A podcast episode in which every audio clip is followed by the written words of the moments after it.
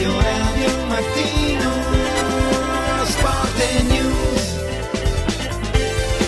Radio Radio Mattino Sport e News Sport e News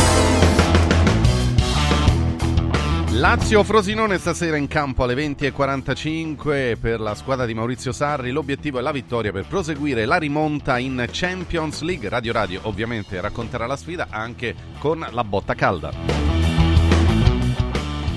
Bonucci alla Roma non sa da fare, eh, dalle ultime che ci risultano, eh, insomma c'è stata una frenata sulla trattativa che doveva portare il difensore dall'Union Berlino qui nella capitale a vestire la maglia giallorossa e la Roma ora è a caccia di un altro difensore. Stop al decreto crescita, negata anche la proroga, il Consiglio dei Ministri cancella definitivamente la tassazione agevolata per chi proveniva dall'estero. Molte società eh, protestano, ma tant'è. E adesso che succede al mondo del calcio? Giornata di vigilia per Juventus e Roma, domani sera in campo a Torino, eh, formazioni da definire, Allegri pensa se riproporre dal primo minuto Ildiz, protagonista a Frosinone, nella Roma potrebbe giocare Bove dall'inizio del match mentre Dybala è recuperato. E questi sono i titoli di alcuni dei temi che andremo a trattare stamattina, tanti gli argomenti, insomma c'è una giornata di campionato che si presenta molto molto interessante, l'ultima dell'anno 2023. Diamo il buongiorno intanto a Francesco di Giovan Battista. Stefano, buongiorno, Ciao, buon Franz. venerdì, buon campionato venerdì. e buon ultimo weekend dell'anno. Ah sì sì, sarà un ultimo weekend ricchissimo di, di partite, di cose. A parte abbiamo già cominciato perché in Premier ieri sera, ieri c'è stato già un bel antipasto di questo weekend, insomma con il Brighton. Brighton ha vinto sfoltero. bene col, sì, ha vinto Eh, bene eh, col eh. Tottenham, ma molto bene soprattutto il primo tempo. L'Arsenal ha perso col West Ham, sono state partite abbastanza Ve- particolari. West Ham, esattamente, Ham. sì. Eh, perché- Poi sai, lì ci sono le sliding door, il Tottenham nel primo tempo, nel secondo tempo fa due gol, i primi minuti vengono annullati entrambi per fuorigioco, che, è- che, che era effettivamente fuorigioco. E, però sono tutte lì. C'è il Liverpool primo, l'Arsenal sta risalendo il Manchester City che deve giocare ancora la sua partita che- da, da recuperare mentre era al mondiale per club. Prova a risalire il Chelsea, il Brighton rimane in coda, l'Aston Villa, insomma è un- per fortuna è un bel campionato, anche la Premier League. Gli altri si sono fermati, l'Italia non si ferma. Giocano oggi, giocano domani, eh, giocheranno la Coppa Italia ad inizio gennaio e poi ricomincia il campionato eh, e via discorrendo. Non si fermano neanche i nostri. Nando Orsi con noi. Ciao Nando. Ciao, Ciao buongiorno, Francesco, ciao buongiorno. Stefano, buongiorno. Buongiorno, ben trovato. Un saluto a Mario Mattioli. Ciao Mario. Buongiorno, grazie del Ciao, saluto. buongiorno, buongiorno. Un saluto e tra poco avremo anche il bomber che Ah. Ah, oh, viene arriva, camminando, arriva, viene arriva, arriva. camminando, dai. No, ma eh, in effetti è un bel weekend anche per noi, nel senso che eh, oggi non c'è solo Lazio-Frosinone, stasera alle 20.45 perché si comincia a giocare alle 18.30 con Fiorentina-Torino e Napoli-Monza. Poi c'è Genoa-Inter e Lazio-Frosinone. Insomma, è un bel venerdì eh, che mette in palio punti importanti per la classifica. Intanto l'Inter potrebbe laurearsi campione d'inverno e Sì. sappiamo che ho letto una statistica, o 8 su 10 o 9 su 10, poi chi è campione d'inverno vince anche il titolo. Tra l'altro, Eh, eh, poi- vedevo, vedevo stamattina, eh, riprendevo un po' le parole che ha detto eh, Mazzarri nella conferenza stampa di ieri. Eh, effettivamente, eh, Nando, per il Napoli è un banco di prova, però ci arriva parecchio rimaneggiato. Cioè, eh, è vero che in attacco. Sì, Si arriva con le pezzette. eh, un po', un po' di pezzette ci sono, eh, perché è vero che ci sono anche delle alternative importanti, perché Simeone, averlo in panchina è comunque tanta roba, c'è Raspadori che potrebbe avere un po' più di continuità, però, eh, insomma, arriva il Napoli contro il Monza, non c'è Osimen, eh, non c'è, o meglio, ci- Politano. non c'è Politano, ci sarà Lobotka forse, ma è mezzo e Ma mezzo. Nathan si è fatto male, quindi in difesa sono un po' corti. Cioè, l'ultima partita del Napoli del 2023, non ti dico che può essere un- una sorta di impresa, però è una partita complicata contro una squadra che, che comunque gioca a calcio, ecco. Sì, sì, sì, però Napoli, ma più che guarda, io ti dico che più che i giocatori che mancano è un po' l'ambiente, un po' la fiducia di questa squadra che, che ha perso, no? Eccomi. Oh, Bomber. Perché, Ciao. per- perché se no, bene o male, eh, Napoli-Monza, è vero che può essere difficile, però è una partita che puoi portare a casa. Il problema è che, è che a Napoli ci sono un sacco di problemi, c'è un sacco di problemi di rapporti, un po' di spogliatoi, di qualità tecnica, di, di, di, di, gioco lì in mezzo al campo, lì, lì, durante la partita, l'abbiamo visto con la Roma, l'abbiamo visto un sacco di volte, questa è un'annata dove Napoli in questi sei mesi è riuscito a far dimenticare i, sei mesi, gli ultimi sei mesi, i primi sei mesi meravigliosi del campionato dove ha vinto uno scudetto, no? questi sei mesi qua sono stati veramente una tragedia. Eh, quanto è vero. È una tragedia e quindi eh, anche il Monza diventa una partita svolta, dove l'anno scorso, dove l'anno scorso invece era la partita di, di trasferimento. E quindi Osimen che va via nonostante abbia firmato il contratto, è vero che è squalificato, però è andato via a festeggiare il suo compleanno, mentre forse doveva rimanere, doveva rimanere con la squadra e, e, insomma i problemi ci sono e quindi questa partita che poteva essere eh, una partita di trasferimento diventa una partita di svolta perché Napoli ha necessità di vincere, il Monza è una squadra che gioca bene e quindi vediamo un po'. Ecco, si parla molto di mercato anche a Napoli, questo però può essere anche appunto il sintomo dei tempi che, che vive Mazzarri. Deve fare qualcosa il Napoli in qualcosa difesa sicuramente. eh. sì, perché eh, comunque deve, deve dare anche una svolta. Il tecnico ieri ha detto è un momento delicato, ma reagiremo. Questo gruppo ha coraggio. È chiaro che servono i tre punti come il pane. Allora, restando a Napoli-Monza, eh, fischio d'inizio alle 18.30, eh, annotiamo che in attacco è previsto l'impiego di Zerbin dal primo minuto con Raspadori e Quaraschelia. Questo è il tridente completamente rivoluzionato per le assenze di Osimene e Politano. Eh, sentiamo Mario Mattioli e anche il bomber. Eh, vedi pericoli per il Napoli? Non dovesse vincere oggi, beh, sarebbe crisi proprio nera. Mario. Ma mi sembra strano che non giochi Simeone a meno che non sia infortunato. Eh, Tanto un, un infortunio più in meno in questo momento del nostro campionato non, fa- non farebbe notizia.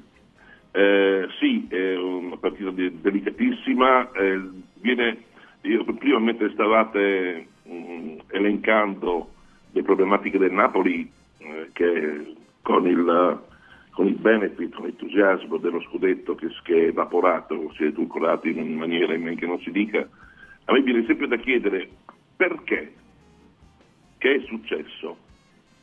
Allora, ehm, una, piccola, una piccola responsabilità la do anche alla società, non dico del Laurentiis, perché eh, diciamo società Napoli, perché non ha sostituito un uomo che potesse fare da tramite tra eh, squadra e, e presidenza o direzione o qualcheduno messo lì a gestire eh, la squadra che non dovesse essere necessariamente eh, De Laurentiis, De Laurentiis all'inizio campionato ricorderete ha fatto l'uomo mercato, ha fatto il presidente, ha fatto l'allenatore, ha fatto eh, l'usciere, ha fatto l'autista, ha fatto tutto. Eh, però una volta che comincia il campionato si è avvertita a mio avviso eh, la- l'assenza di un uomo di un uomo che potesse ricordare anche ai giocatori, la mia non è una battuta, eh, che avendo vinto uno scudetto devono onorare quello scudetto, anche se eh, con un uomo in meno, due uomini in meno, tre uomini in meno e con un allenatore nuovo, lo devono onorare perché loro sono i campioni d'Italia. Cioè, questa cosa qui molti non l'hanno capita, molti, hanno intesa, molti giocatori l'hanno intesa come un punto di, eh, di arrivo de- definitivo, l'ormeggio, l'ormeggio della carriera eh, sulla quale vivere, vivere in, eh, di, Di conseguenza rendita, e di rendita. di interessi. Eh, sì. E, e nessuno gli ha fatto capire bene come funziona il gioco del calcio, come funziona lo sport. A mio avviso questo è, perché altrimenti non si spiega come mai dei calciatori che fino a pochi mesi fa erano, erano canne di fucile adesso sono dei, dei mandarini. E, e allora eh, qualche cosa deve essere successo, non sono eh, rimbambiti improvvisamente. Eh, giocano da tali ma non lo sono e allora qualche cosa c'è che va oltre la parte tecnica, va oltre l'allenatore, va oltre tutto. De Laurentiis che sì. sa tutto, Mhm. prevede tutto, presente, passato, futuro, dovrebbe anche interrogarsi su questo. Ah, non c'è dubbio. Senti, Sentiamo Bomber, Bomber anche, la, sì. la tua sul Napoli e poi anche un po' sulla Fiorentina perché sono le due partite che aprono. Ah, Fiorentina-Torino. turno. C'è eh. Fiorentina-Torino che è Eh, un'altra eh, bella sì, partita. Sì, sì, sì. Sì, sì, il Napoli si trova in una situazione che non pensavano di essere così indietro, ma neanche di, di- di poter ipotizzare un altro campionato di livello come quello dell'anno passato. Quelle un'eccezione eh, come tale va presa, va messa lì. Purtroppo ci sono state delle incomprensioni iniziali, soprattutto col tecnico, che hanno portato la squadra a disunirsi, a perdere entusiasmo, a perdere voglia di giocare, perdere tutte quelle prerogative che, che, che avevano fatto il grande Napoli l'anno passato. In più ci aggiunge che questo difensore, eh, Kim, eh, io, io non sapevo manco chi fosse, ma me ne sto accorgendo adesso di quanto poteva essere importante, di quanto è stato importante eh, nella stagione passata. E quindi insieme a tutte queste cose ti trovi in una situazione di, di difficoltà perché il cambio di allenatore in realtà non ha, non ha portato almeno apparentemente i risultati aspettati, i numeri sono addirittura peggiori di, di, di, del primo allenatore, quindi, però questo è un campionato che, che, che, aspetta anche il Napoli, perché adesso è chiaro, deve vincere un paio di partite, quella di, oggi e quella prossima con Torino, che, che, è un'ottima squadra ma che è battibile. Mm, mi sembra che sia un po' lo stesso ragionamento che si possa fare con, per la Lazio prima e seconda eh, che sono indietro rispetto alla tabella di marcia, ma che hanno delle partite abbordabili e che, che, possono nel giro di due partite ritrovarsi eh, nelle posizioni importanti almeno per il, per il quarto posto. E, e la Fiorentina, la Fiorentina invece? E la Fiorentina eh, quest'anno è partita alla grande rispetto all'anno scorso dove era partita malissimo. Che è quinta, eh? eh quinta, in, quinta in, classifica con merito, anche se le ultime l'ha vinte in maniera così, insomma, casuale, diciamo. Ha fuori Nico il miglior giocatore, ha una difesa che numericamente è fatta di quattro giocatori, cambi non ne ha oppure ne ha pochi, cioè, stanno, credo che stiano prendendo il terzino destro per ovviare all'assenza di Dodò e dare un po' più di, di, di meno responsabilità al giovane Gaiotti. Eh, per il resto è una squadra che ha, che ha tanti, tanti, giocatori. Ora di che livello non te lo so dire perché soprattutto gli esterni credo che la Fiorentina stia cercando anche lì un giocatore, Brecolo credo che sia pronto per ritornare a casa sua. Centravanti stanno dando qualche segnale, la squadra è in salute ha un calendario eh, molto buono e credo che ne, che ne, approfitterà. Se dovesse vincere oggi la Fiorentina andrebbe a 33 punti, aggancerebbe il Milan terzo in attesa eh, poi comunque. delle partite delle altre, quindi è un ottimo piazzamento eh, per, per, per, i Viola. Eh, Nando, che ne pensi su, sulla partita di Fiorentina-Torino? Poi andiamo al Lazio-Frosinone ovviamente. Eh, sì, sì, è una grande occasione è una grande occasione perché, perché, devo dire la verità queste due partite la Fiorentina non ha giocato benissimo però ha portato a casa il risultato. Solitamente è una cosa che non mi succedeva mai prima no?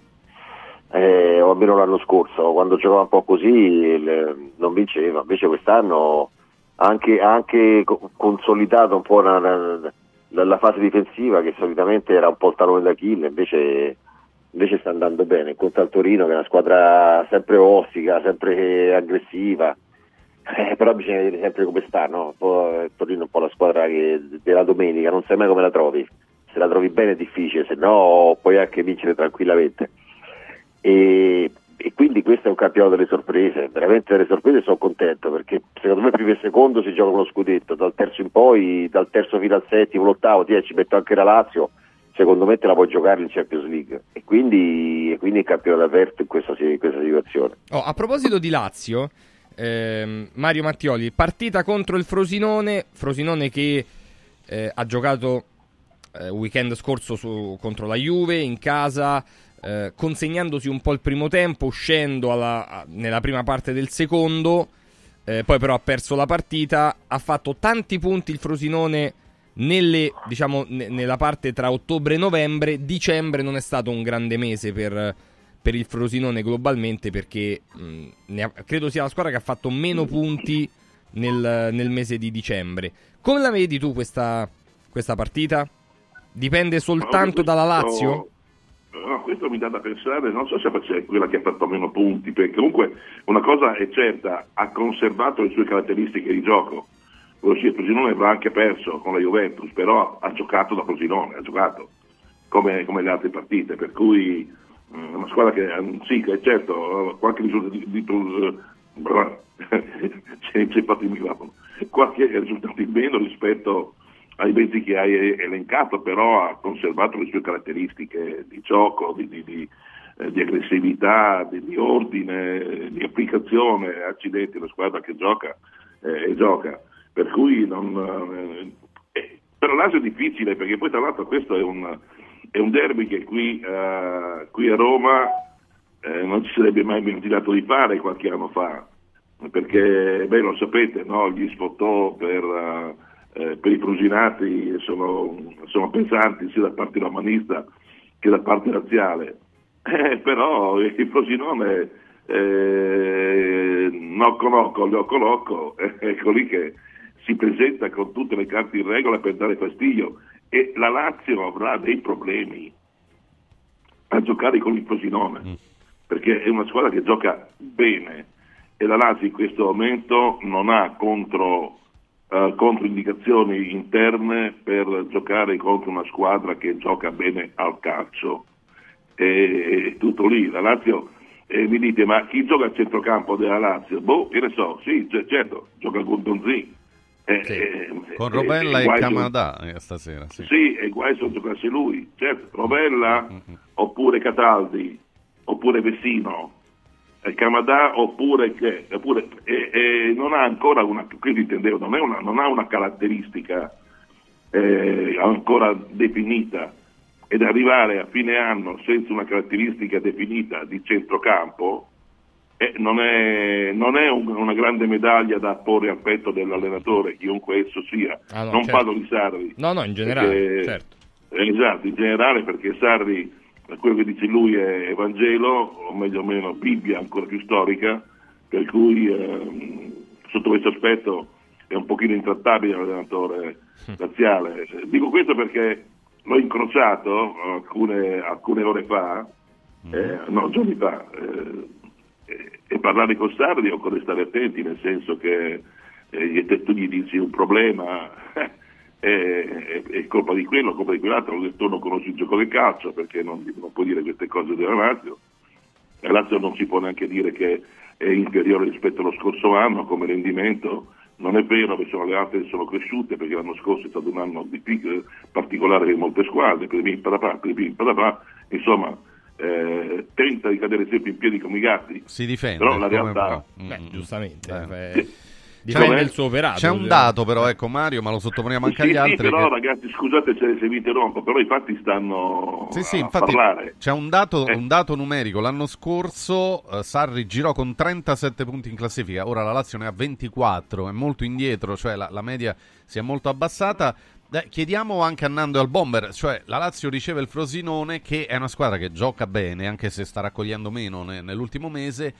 Che problemi può avere stasera la squadra di Sarri? Ecco, la mancanza di una identità, Nando, perché il centrocampo cambia completamente, un po' per le assenze, un po' per le scelte. Non c'è Luis Alberto. Ecco, dovrebbero giocare dal primo minuto eh, Rovella al centro con Camadà a sinistra e Guendouzi a destra. Che dici, Nando? Boh che cambia poco, secondo me deve cambiare un po' la testa e l'atteggiamento dei giocatori, perché questa è una partita che, un po' come il Napoli l'anno scorso, queste erano partite di tappi di trasferimento, quest'anno diventano difficilissime, diventano partite di svolta. Eh, non oso pensare se la Lazio dovesse perdere questa partita eh, che cosa po- po- potrebbe succedere. Quindi, quindi, è proprio una partita da vincere più che con la con i piedi, con il cuore, con la testa, con la grinta, anche perché ci saranno 40.000 spettatori che di nuovo sono lì a, a, a, a incitare. Mm, eh, è vero che manca la spina dorsale della squadra, ma io penso che per battere il Frosinone eh, una squadra come la Lazio possano bastare questi 11, anche se poi dopo il Frosinone se trova la partita, una squadra difficile, una squadra rognosa, una squadra agile che, che con giocatori, con giocatori bravi, che, che, con giocatori eclettici che ti superano l'uomo, che, che, ripartono molto bene, però è una squadra che in questo momento non, sta, non, non è più una squadra, la squadra di prima, eh, anche se ha fatto 4 gol al Napoli, forse quella è la partita che la Lazio deve vedere in questo momento, come ha fatto con il Napoli, e al Napoli, eh, perché il Frosinone è una squadra che, che si può chiudere anche, però riparte benissimo e siccome il tallone d'Achille della squadra di, di, di, di, Sarri quest'anno mi sembra che sia anche la fase difensiva, dove prende gol praticamente quasi sempre, beh insomma diciamo che, che, che regalare al Frosinone campo può essere, può essere brutto. Quindi questo è, io dico, io ho detto ieri, sto dicendo che secondo me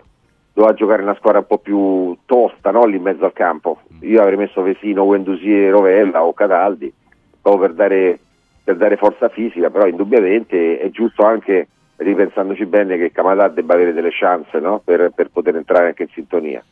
E quindi vediamo, cioè da una partita che poteva essere semplice diventa una partita molto complicata. Eh, ecco, Bomber, vincere, la- la, partita col Frosinone arriva ehm, senza alcuni calciatori importanti, no? abbiamo detto prima, Luis Alberto, Immobile, eccetera, eccetera.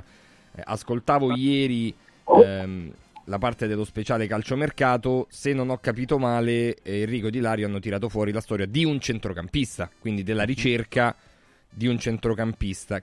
Mm, che tipo di centrocampista dovrebbe cercare la Lazio, secondo te, Bomber? Più un giocatore da- io- dal punto di vista fisico.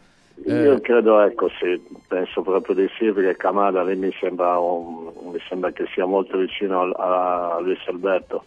Ehm, Ravella è un giocatore di, di- di- di via di mezzo, Ravella è un po' tutto, no? però fisicamente forse ecco, uno più vicino a Vesino con con qualche anno in meno, credo che, che sarebbe un, una- un giocatore un po' più dinamico, capace di, eh, anche seguendo sì ha quelle caratteristiche, insomma, magari più forte di testa, o con una presenza fisica che ti dà più, più garanzie. Io credo quello che stiano cercando. Anche se sempre da Firenze arrivano voci di interessamento. eh sì, ho, ho- ho La letto. Fiorentina so- sono un attaccante della Lazio, Sì. ti, ti- ti ripeto, lì a Firenze l'attaccante esterno, mamma mia, ne- ne- ce ne hanno sei o sette, evidentemente non ne funziona uno, a parte Nico, e stanno cercando delle, delle alternative. Tra l'altro, Bomber, ho, ho letto anche di una possibilità di dialogo su uno scambio Nico Gonzalez-Zaccagni. Che mi, mi sembrava un Questo, po' fantacalcio, io, però... credo che, io credo che Nico Gonzalez tempo poco avrà un'offerta di quelle che ti fanno tremare i polsi e non solo da- dalla- dall'Inghilterra e quindi credo che, che si stiano preparando in questo senso a, a trovare un'alternativa e, e quindi credo che, che il mercato comunque può essere ti distrae ancora di più, no? bisogna stare bisogna stare sul posto in questo momento cercare di portare a casa de- dei punti. Io l'ho visto il Frosinone con la, con la Juve, eh, non c'è voluta una super Juve per fare tre punti. Certo, devi sfruttare le situazioni. La Lazio in questo momento, come Napoli, devono mettersi lì, guardare un po' che aria tira e poi sfruttare quelle, quelle due o tre situazioni che ti possono permettere di vincere la partita. Dietro Patrick e Ghila è la coppia confermata per l'indisponibilità di Romagnoli, Casale va in panchina. Davanti, eh, grande chance per Castellanos che gioca titolare. Eh, Nando, Mario, Bomber mh, finora non ha, non ha reso no? perché ha fatto un gol in campionato e qualche giocata, ma troppo poco. È una chance da non fallire. Abbiamo capito che chance, giocatore sì. è Nando Castellanos. Castellanos, Mm. beh, gioca- giocatore normale. Buon giocatore di, di, di- squadra medio-bassa, è uno che, che non ti dà riferimenti, che viene incontro, che aiuta la squadra, che, che consente ai centrocampisti di entrare dentro, eh, che però ha difficoltà anche in fase realizzativa, è vero ha fatto un buon gol contro l'Atalanta, ma è anche vero che, che poi dopo nel corso del- delle altre partite che ha fatto qualche gol se l'è mangiato, ma insomma in generale mi sembra che oggi sia giusto che Sarri gli dà una chance e, e lui la deve sfruttare perché poi adesso do- devono sfruttare solo questo momento dove Immobile starà fuori tanto, dove Luis Alberto starà fuori tanto, quindi ci sono due giocatori che devono essere attenzionati in maniera particolare, uno è Castellanos e l'altro è Camada. Bomber su Castellanos. Da Eh, attaccante delle a attaccante. Mm. Ma ha delle difficoltà, no? Come era abbastanza prevedibile perché o che prendi un- uno forte forte che non ha problemi in nessun campionato che altrimenti puoi trovare un ragazzo molto giovane, non molto giovane e che non ha un'esperienza tale da poter reggere da subito e quindi ci sarebbe voluto un po' meno pressione e un po' più di, di tranquillità nel cercare di, di- di capire se veramente può essere un futuribile no, per, per- per- per la Lazio. E quindi devi sperare che, che prima o poi a Firenze stanno aspettando da, da anni ormai gli attaccanti, qualcosa stanno anche facendo ultimamente. ci vuole un po' di pazienza e il tempo che la Lazio non ha. Dai, che Beltran si è sbloccato, eh? si è sbloccato, vedrai che adesso continuerà a fare gol. No, ma io Eh. non devo vedere niente, sono loro che devono capire se un investimento di circa 20 milioni sia quello giusto per tentare di competere per i primi quattro posti. La Fiorentina ha quell'ambizione. Ecco Mario, eh, qualcuno invoca un cambio anche davanti con magari Felipe Anderson falso 9 come è stato spesso anche nella passata stagione con ottimi risultati. È giusto invece secondo te dare ancora almeno stasera la chance a Tati Castellanos per sbloccarsi? Sai, ehm, Felipe Anderson l'anno scorso è dato anche oltre le aspettative in quel ruolo. Ehm, vabbè, un giocatore di classe che si può chiaramente uniformare, si può adeguare a situazioni di emergenza, Eh, ma il discorso poi, certo, può anche schierare Felipe Anderson, però poi il discorso si riallaccia sempre al fatto che eh, di immobile quando non segna per due giornate si, dice, si dicono peste e corna, che, che è vecchio, che non ce la fa più, che è rimbambito, che occorrerebbe portarlo all'hospice, all'ospizio, anzi, perdono, eh? mancherebbe altro. Eh, invece quando non c'è immobile ci puoi mettere chi che sia lì davanti eh, ha difficoltà ugualmente, per cui una piccola, una piccola percentuale di responsabilità, e dico piccola per usare un eufemismo, io la darei anche alla squadra se il centravanti eh, segna poco, perché Immobile lo conosciamo, inutile stare a descrivere le sue qualità. Castiglianos è arrivato con buone, eh, buona, dire, un buon curriculum discreto per essere un centravanti di supporto, eh, però quando è andato in campo non ha mai avuto, anche quando ha giocato le partite intere consecutive, non ha mai avuto quel rendimento che ci si potesse attendere.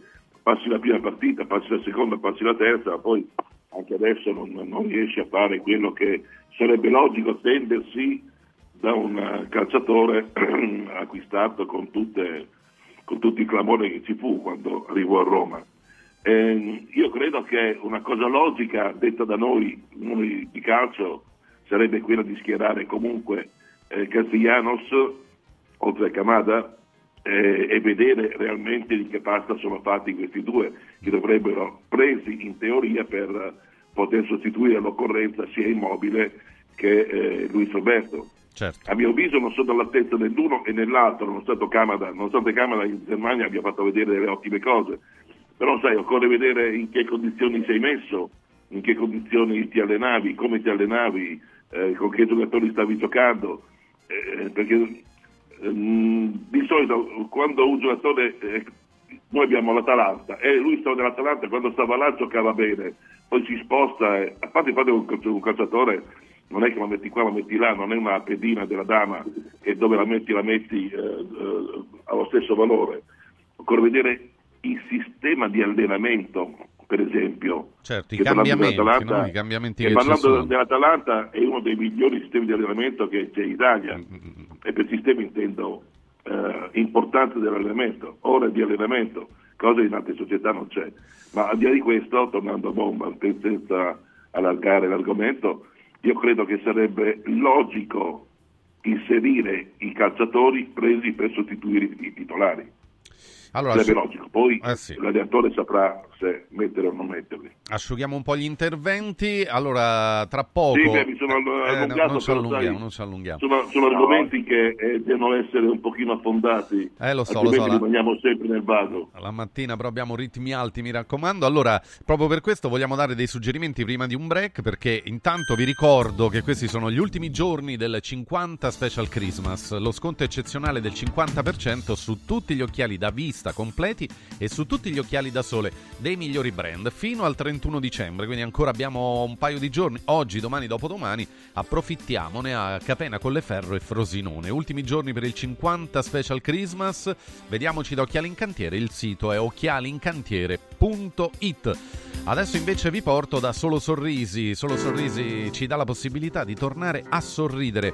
Siamo nel pieno delle feste, magari qualcuno... mm, vorrà cominciare bene l'anno, allora mettiamo tra le buone cose da fare, i buoni propositi, una bella visita completa, accurata, approfondita, completa di tutto, anche l'eventuale radiografia ortopanoramica nei casi più complessi, la radiografia tridimensionale con BIM. Chiamiamo perciò il numero di Solo Sorrisi 800 58 69 89. Affidiamoci alle cure di Solo Sorrisi per avere due controlli l'anno per sempre e andiamo a prendere un appuntamento. Il numero, lo ripeto, 800 58 69 89.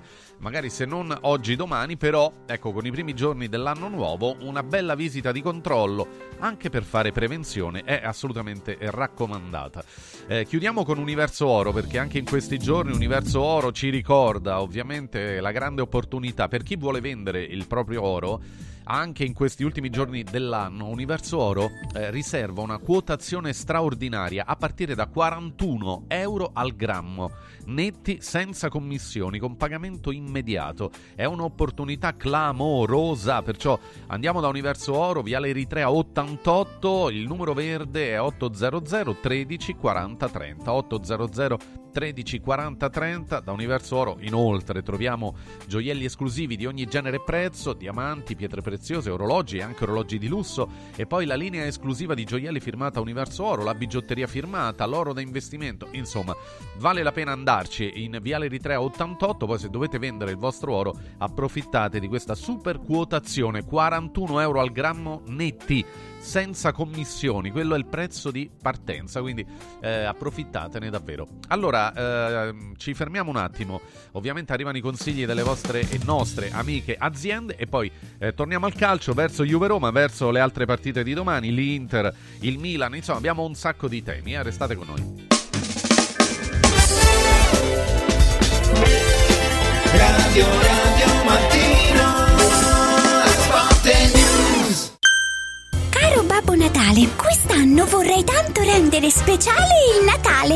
Oh oh oh! Merry Christmas! Da Occhiali in Cantiere, il Natale è già speciale con il 50% di sconto su tutti gli occhiali, da vista e da sole. Affrettati! La magia degli sconti di Natale è fino al 31 dicembre. Buone feste da Occhiali in Cantiere, Capena, Colleferro, Frosinone. Il più suggestivo Capodanno 2024 di Roma va in scena da Comodo Mercato Trevi, una location unica a due passi da Fontana di Trevi. Una serata evento all'insegna dell'eleganza, della cucina gourmet e della musica di qualità, per accogliere il nuovo anno con il giusto ritmo. Una notte indimenticabile, perfetta in ogni dettaglio, con la città eterna a fare da cornice. Capodanno 2024 da Comodo Mercato Trevi. Riempi le tue feste di emozioni. 06 83 39 31 92. comodomercatotrevi.it Riscopri l'importanza e la bellezza di un sorriso sano e splendente. I dentisti di Solo Sorrisi sono a disposizione per la salute e la bellezza della tua bocca. Tecniche avanzate, nessun dolore, tempi rapidi. Solo Sorrisi, gli specialisti del sorriso. Con 5 studi a Roma, a Fiano Romano e ad Avezzano. E ritrovi il sorriso. 858 69 89. Solosorrisi.it Press Up stampa su tutto, dal piccolo al grande formato. Bigliettini da visita, cataloghi, volantini, shopper e molto altro personalizzati con il marchio della tua azienda. Vai su radioradio.pressup.it, clicca sulla vetrina di Press Up e scopri la promozione della settimana. Fino al 31 dicembre, chiusura dell'anno con il botto. Sconti fino al 75% su tutto il catalogo. Vai su radioradio.pressup.it, il tuo stampatore online. Con Eurobet.live scoprite i risultati in tempo reale, le statistiche sulle partite e sui marcatori. Restate sempre aggiornati per non perdervi nulla. Con Eurobet.live accendete la passione per il calcio. Radio Radio Lo Sport vi aspetta il martedì e il venerdì pomeriggio e il mercoledì mattina con tutti i numeri del calcio con Eurobet.live. Vuoi un capodanno col botto?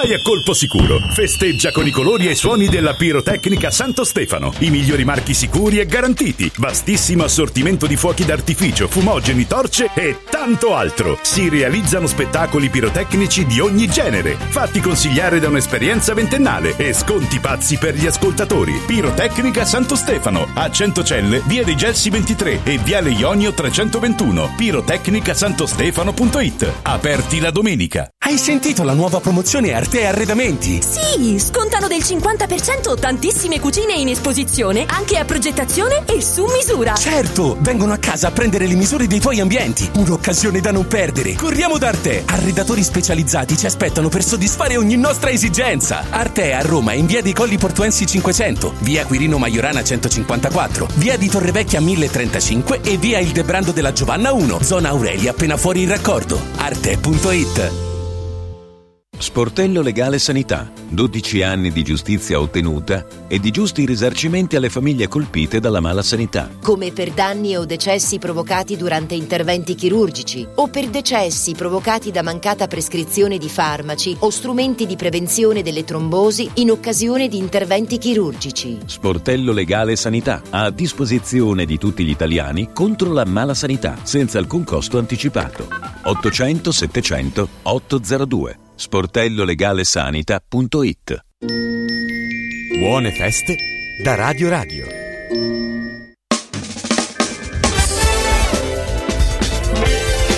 Radio Radio Mattino Sport News Allora, ovviamente nella eh, giornata di campionato il big match in questione, la, la partita eh, di- tra, Ju- tra Juventus e Roma che si giocherà all'Allianz è quella che desta più curiosità. Ne abbiamo parlato nel corso dei giorni scorsi eh, per cercare di capire un po' le ultime sulle situazioni delle due. Eh, La Juve che recupera Chiesa, non sappiamo diciamo, a Come, livello di percentuale di, di forma come stia effettivamente. La Roma recupera Di Bala, che aveva anche recuperato a livello clinico per Napoli, ma poi evidentemente eh, non... è, è Di Bala, quindi non sappiamo neanche forse se, se partirà titolare stasera, perché è, un- è l'ultima partita dell'anno, è una partita delicata per entrambe, è una partita eh, tra due allenatori, uno che in questo momento si trova secondo in classifica, l'altro che deve eh, un po' più risalire la china, si è messo dietro il Napoli che comunque è, una squadra che l'anno scorso ha vinto lo scudetto ed è la partita nella quale probabilmente ritroveremo Vlaovic dal primo minuto dopo eh, la panchina che evidentemente gli ha fatto pure bene contro il Frosinone. Quindi Nando Orsi, Mario Mattioli, il bomber Pruzzo e salutiamo anche Stefano Carina. Ciao Stefano! Ciao, buongiorno. Buongiorno, Ciao, ben Stefano. trovato, ben trovato. Senti, eh, voglio chiederti proprio cominciando da te, eh, poi dopo verremo tutta la questione Bonucci, eccetera. Però, che partita ti aspetti tu dalla Roma stasera? Eh, domani sera. No, domani sera. Sì, sì, domani sera. Eh, ma una partita dove la Roma comunque non deve perdere. Eh, sembra, sembra la cosa più stupida che una persona possa dire, ma in realtà è questo. Cioè, io mh, tempo fa ho sposato il lodo de- del Bomber che diceva che in queste partite ravvicinate alla Roma sarebbe servito probabilmente un acuto, ma soprattutto non perdere un paio di queste gare. E io sono con lui, l'acuto è arrivato col Napoli e, e adesso se la Roma rimane in linea di galleggiamento eh, pareggiando a Torino, secondo me farebbe un grandissimo risultato. Io non credo al Bologna, non credo alla Fiorentina, per me sono cavalli di ritorno.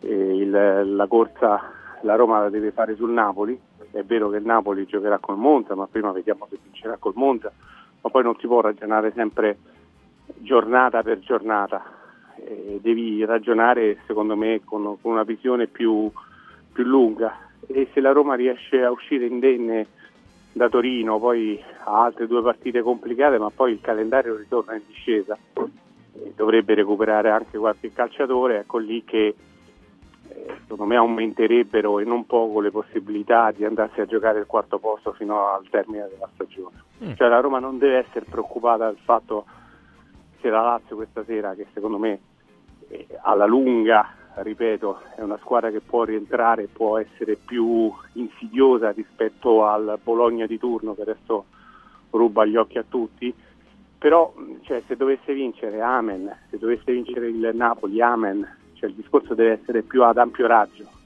Eh, L'importante sarebbe non perdere, anche per la fiducia di questo gruppo, cioè la vittoria col Napoli sì è stata importante per, per i tre punti, ma anche perché la Roma prima del Napoli aveva vinto 5 scontri diretti su 25 e voi capite che ogni volta che ti devi approcciare a una partita importante sai che dietro hai comunque tante tante gare senza vittoria e parti un po' frenato. Gioca di bala Stefano secondo te? Poi sentiamo anche gli altri. Secondo me sì. Dal primo minuto? Sì. Sì. Allora, mh, vediamo appunto come sta la Roma, come arriva a Torino. Bomber, eh, tentazione Lupa, cioè appunto Lukaku e Paolo Di Bala dal primo minuto. E? Ma io sposo in pieno quello che dice Stefano, senza sottovalutare l'Atalanta che ha una partita stasera, eh, domani sera che può anche vincere con il Lecce e, e mettersi in una posizione di classifica molto interessante. Ma la Roma se recupera di bala bene, benissimo, eh, per il resto mi sembra che, che- che ci siano poche, poche alternative. Dietro non hai un cambio, Campo non avrai neanche i tre effettivi perché indica va in Coppa d'Africa se, se- se non eh, prendi qualcuno dal mercato rimani praticamente purtroppo con, con due difensori per, per tre posti eh, sperando che succeda qualcosa con Bulla e, e Smalling ma io non, non- non ho notizie in, in questo senso. A centrocampo hai un cambio al momento. Non so se, se Oare o, o Renato sono disponibili se non lo fossero hai soltanto un cambio poi qualcosa sulle fasce puoi alternare e davanti hai effettivamente una serie di giocatori che ti possono garantire più soluzioni.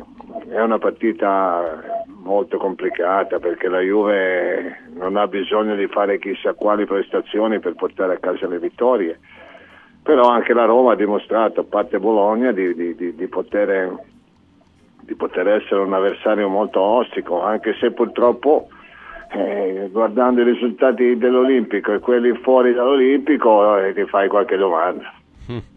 C'è differenza, eh, dici Bomber, in effetti.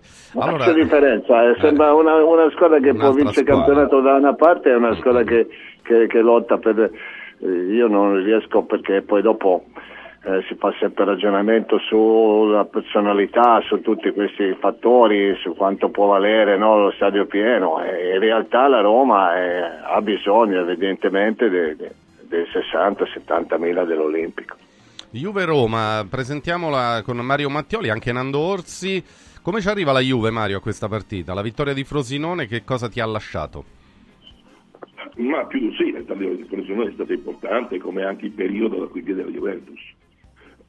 Periodo in cui ha confermato di aver riacquistato quelle caratteristiche che hanno, hanno storicamente affiancato la Juventus nelle sue straordinarie e numerosissime vittorie. Eh, per cui pur nei dovuti parametri rispetto ad altre formazioni, perché eh, non dimentichiamo una cosa, che di rispetto parlando per il giocatore che è giovane e verrà su buono, però la Juve per sostituire Locatelli non è un Inter che esce uno entra Frattesi, Eh, la Juve è uscito Locatelli per infortunio, è entrato Nicolussi Caviglia, che con tutto rispetto parlando ha debuttato contro l'Inter anche in maniera eh, molto positiva. Eh, la Juve non è ancora quella una Juventus importantissima, però le caratteristiche morali e pian piano anche, anche tattiche eh, della Juve stanno riavvicinandosi a quella che era. Eh, la- per la Roma non sarà facile perché la Roma, eh, se fosse una squadra affidabile anche per il proprio allenatore, eh, non avrebbe ogni volta che gioca e che non incontra la vittoria, eh, non avrebbe un commento post partita eh, dovuto agli arbitri, dovuto ai campi, dovuto al meteo, dovuto al calendario, eh, dovuto alla assonanza dei pianeti che non si sono allineati in quella giornata, eccetera, eccetera. Eh, si parlerebbe più di calcio se la Roma desse tutte le garanzie necessarie al proprio allenatore.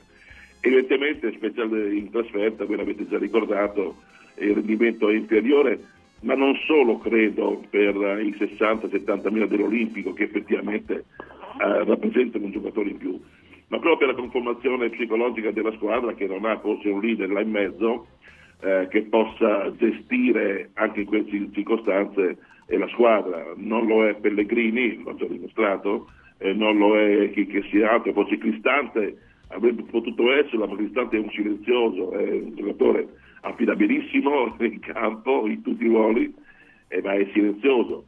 Poi stasera, eh, domani sera, pardon, eh, giocherà di bala, non lo so, io non sarei così, così convinto considerando la delicatezza della muscolatura eh, che in questi ultimi tempi ha contraddistinto di bala. Eh, io vedo una partita che è sbilanciata verso la Juventus, nettamente. Senti Stefano, invece venendo un attimo a quello che è successo... Poi anche Nando, Sì, eh. se- scusami, pri- prima di, di- venire da te, Nando, sulla partita. Ma insomma mi sembra una partita, la solita partita da Roma-Juventus dove, dove eh, la Roma viene da una, da una gran bella vittoria più che altro e, e io penso che sia una partita molto tosta, molto fisica. Non mi meraviglierei di rivedere un- un- la stessa partita Roma-Napoli con molte provocazioni da una parte e dall'altra e quindi non, non mi aspetto una grande partita a livello tecnico ma molto, una bella partita a livello di intensità. Partita Sì, dura, sì, insomma, dura un Sì, po'. una partita dura, una partita dura. E quindi è ovvio che la Juventus è favorita, ma è favorita perché, perché è una squadra che forse è più collaudata, eh, ha, ha giocatori sicuramente diversi, ma insomma la Roma mi sembra che, che in questo periodo possa fare risultato da tutte le parti, compresa Torino. Tu Stefano ti aspetti oggi domanda su Bonucci in conferenza stampa? Ma ci- ci può anche stare, ma la risposta sarà la solita, penso. Che lui non parla di giocatori che non, che non sono tesserati con, con la Roma. Eh, adesso noi ci, ci siamo abbast- espressi abbastanza nettamente su, su Bonucci. Secondo me la Roma ha dribblato un, un pericolo, ma non per il valore del, del calciatore. Comunque parliamo di un difensore che ha fatto la storia del nostro campionato e della nazionale negli ultimi anni, ma parliamo di un difensore che va per i 37, un giocatore che ha già detto che avrebbe smesso a fine anno, un calciatore che nell'ultimo anno e mezzo ha saltato 128 giorni, 128 giorni nell'ultimo anno e mezzo vuol dire che un giorno su tre non si allena o non gioca e che l'ultima partita vera da titolare l'aveva giocata più di un mese fa, a novembre, cioè lui nelle ultime 5 partite dell'Union Berlino ha giocato 23 minuti. E nell'Union Berlino, quando ha giocato, l'Union Berlino ha perso 9 partite su 11. Adesso non tutto dipendeva chiaramente da Bonucci, parliamo, penso che Mario ce lo possa confermare, visto che guarda la Juventus con, con attenzione e con passione più di noi. Eh, nel- nell'ultima stagione della, della Juventus Bonucci è stato è stato proprio la controfigura del, del- io non dico campione perché per me molte volte si abusa di questi termini, però del grande calciatore che è stato. E in- all'alba poi di una modifica del decreto crescita, cioè che, che rivoluzionerà il modo di fare calcio. Non, non a caso, io infatti sono rimasto molto sorpreso una, quando è stato? Una dieci giorni fa, quando il general manager della Roma, parlando delle seconde squadre, sapete le seconde squadre, la Juventus, l'Atalanta hanno queste seconde squadre in Lega Pro, ha detto no, è un progetto che costa troppo. Ma che vuol dire che costa troppo? Cioè, alla luce di quanto sta accadendo, secondo me il futuro è quello. Il futuro è quello, soprattutto aspettando poi dopo ricavi importanti che possano arrivare dalla, dalla, dalla Champions, dalla Superlega, da, da- da chi volete voi. Però il futuro è quello e Juventus e Atalanta l'hanno capito prima di tutte. E questo secondo me va anche a contrastare con, poi con l'intervista che ha fatto il CEO Soloku una settimana dopo al Sole 24 Ore quando dice che il progetto giovani è primario nel, nella concezione della Roma dei prossimi anni. E allora delle due, delle due l'una. Per questo io dico che mm, eh, l'acquisto di Bonucci era un acquisto sbagliato. Anche perché poi i calciatori, ragazzi, sono l'unica cosa che non mancano al mondo. eh. Poi possiamo ragionare sulla tempistica, perché magari se tu puoi Kerer del West Ham non te lo danno il primo gennaio, te lo danno il 15, te lo danno il 16, quando, quando magari sono già, già passate alcune partite che a te servirebbe subito. Però i calciatori non mancano. Cioè, oltre Bonucci c'è vita. C'è altro, certo, è chiaro, è chiaro. E in effetti la Roma sta guardando altri profili, si parla appunto di Kerr, Cialobà anche del Chelsea, ma insomma poi ve- vedremo. Un altro rotto, Stefani. eh, vedremo, però l'importante, eh, Stefano, eh, l'importante è che nel momento in cui indica fa la valigia e se ne va in Africa a fare la Coppa d'Africa, Ma tu abbia anche un'altra almeno... cosa, Roberto, scusami, ma Eh, allora, eh, la Roma no. quanto sa che indica parte che va in Africa? Eh, lo sa sì che lo sa. Eh, voglio- Benissimo, da quanto sa che Kumbulla, Kumbulla arriva da un, eh, da un infortunio ai crociati? Da quanto sa che, che Smalling è stato rapito dagli italiani? Da quanto sa che Mancini gioca con la pubalgia?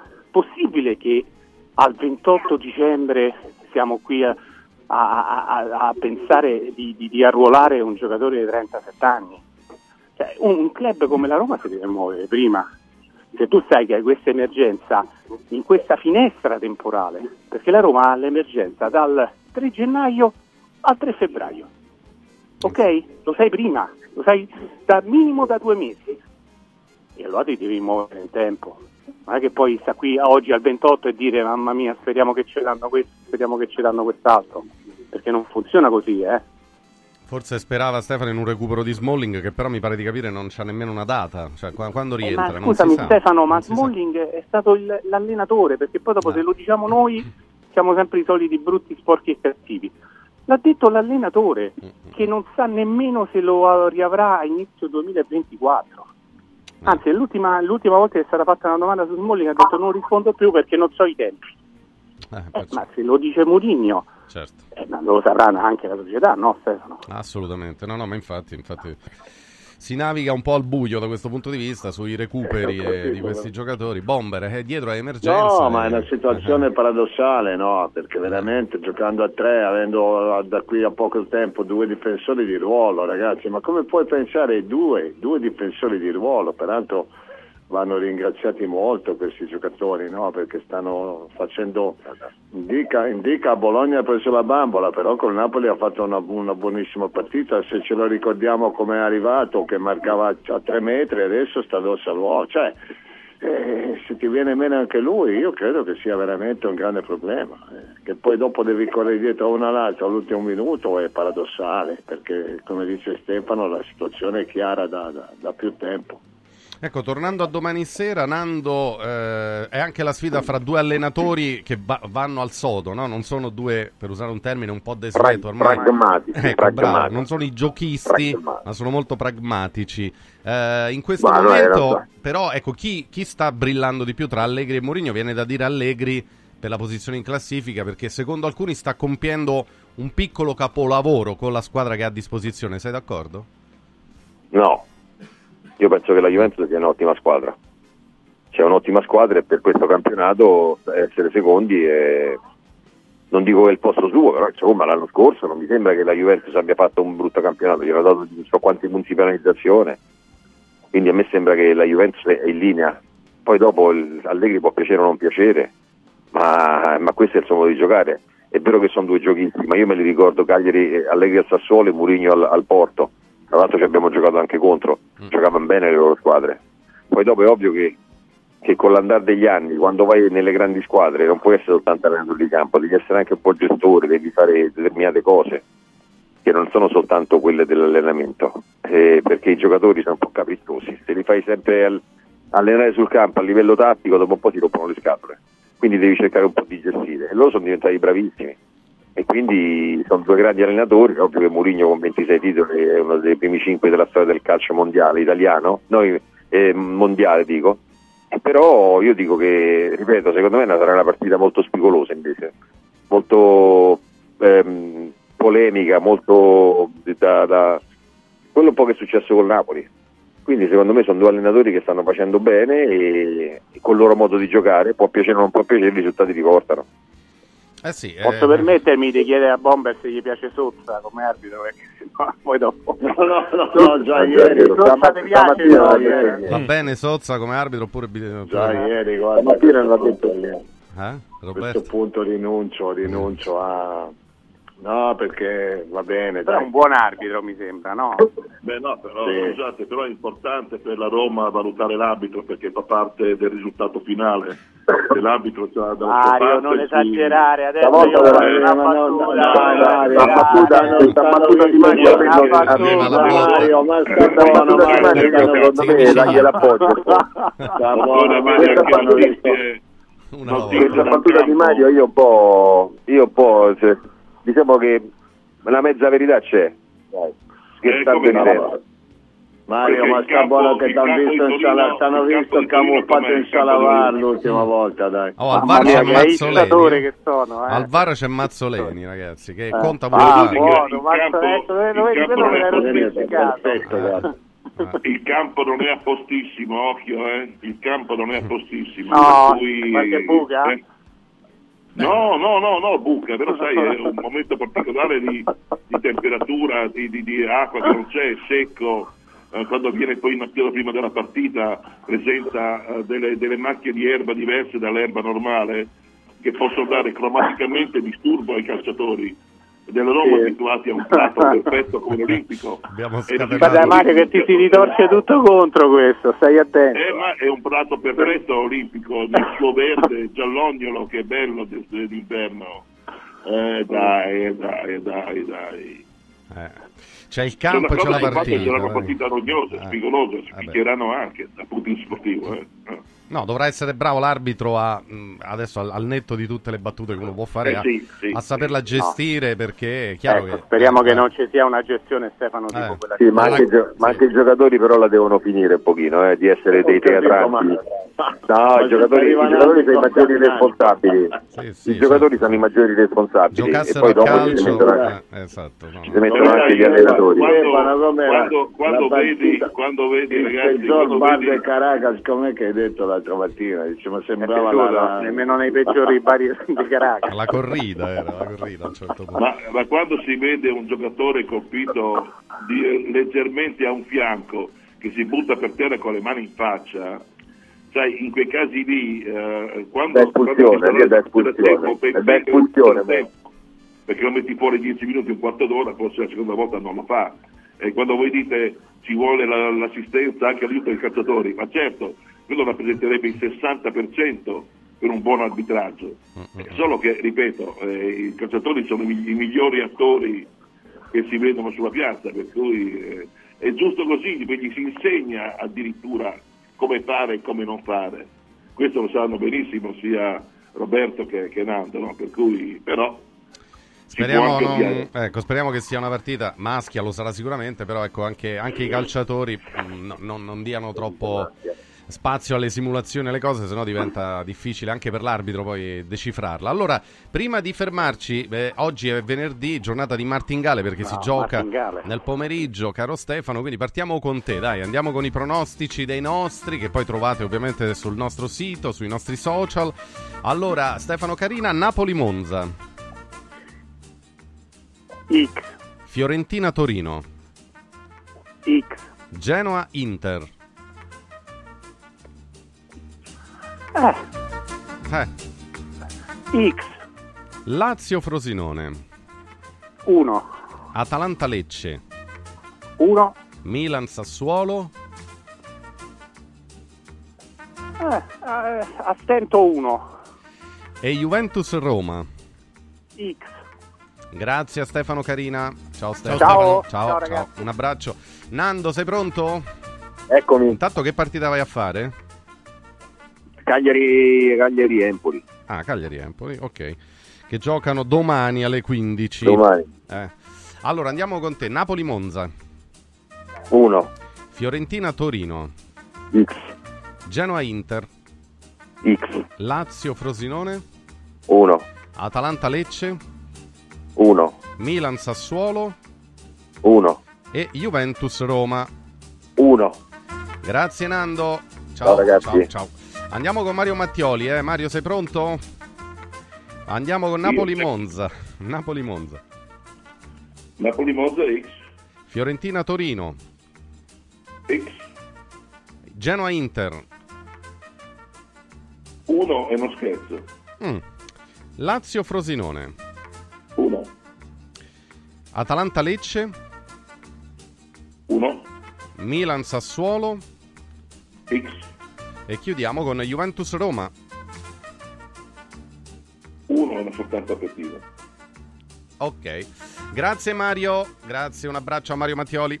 Buona giornata, buona giornata ovviamente anche a chi si sintonizza con noi solo in questo momento. Manca un minuto alle 9, è il momento di parlarvi di Mani Pulite, un'impresa di pulizie, disinfestazione e sanificazione ambientale che opera in tutto il centro Italia. La qualità, la cura, la precisione degli interventi sono garantiti dalla professionalità del personale, uno staff giovane, dinamico e molto capace.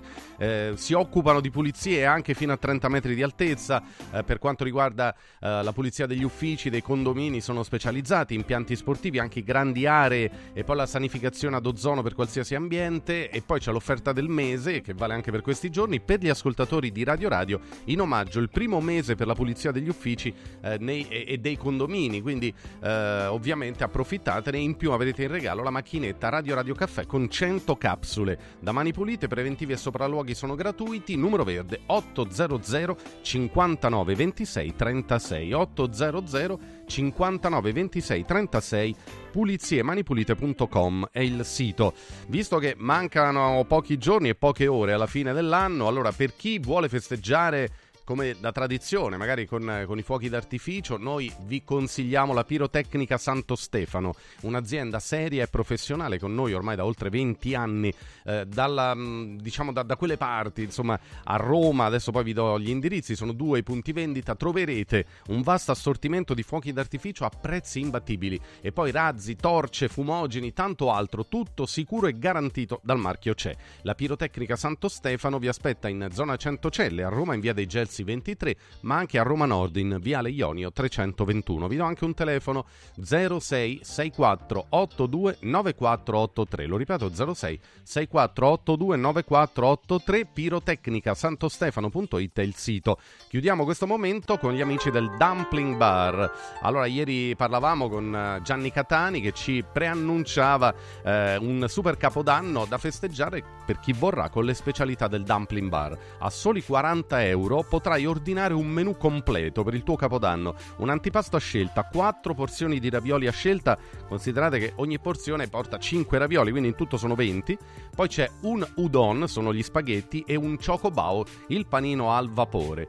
Eh, sorprendi i tuoi cari, prenota il menù di capodanno e ritiralo. Lo puoi ritirare entro il 30 dicembre, entro domani, fino alle 22 in piazza Meucci 1 a Roma. Eh, conserva tutto in frigorifero e completa la cottura al vapore, alla piastra o in acqua al bollore pochi minuti prima di servire, ma proprio pochi minuti perché ovviamente la- l'altra comodità è che si prepara tutto velocissimamente. Per conoscere il menù completo del cenone basta andare sul sito dumplingbar.it, se volete potete prendere anche altre cose, ovviamente le ordinate, ma questo è il menù speciale per il Capodanno, quello che vi ho appena annunciato. dumplingbar.it è il sito, ordina anche con un messaggio, ma eh, io consiglio la telefonata per il Capodanno perché so che stanno arrivando un sacco di ordinazioni, quindi ancora fino a domani c'è tempo eh, per- anche per ritirare quanto avete ordinato fino alle 22 di domani in piazza Meucci 1. Il numero è 344 06 58 913 344 06 58 913 e buon capodanno a tutti con le specialità del Dumpling Bar. Allora, ci fermiamo un attimo per quello che riguarda i nostri dibattiti calcistici, poi però non lasciate Radio Radio perché arrivano tanti suggerimenti utili dalle nostre amiche aziende, poi ripartiamo con il campionato, le partite di oggi, quelle di domani e poi magari una battuta su questo stop al decreto crescita che sta mandando in crisi tutto il sistema calcio italiano. Ne riparliamo tra poco.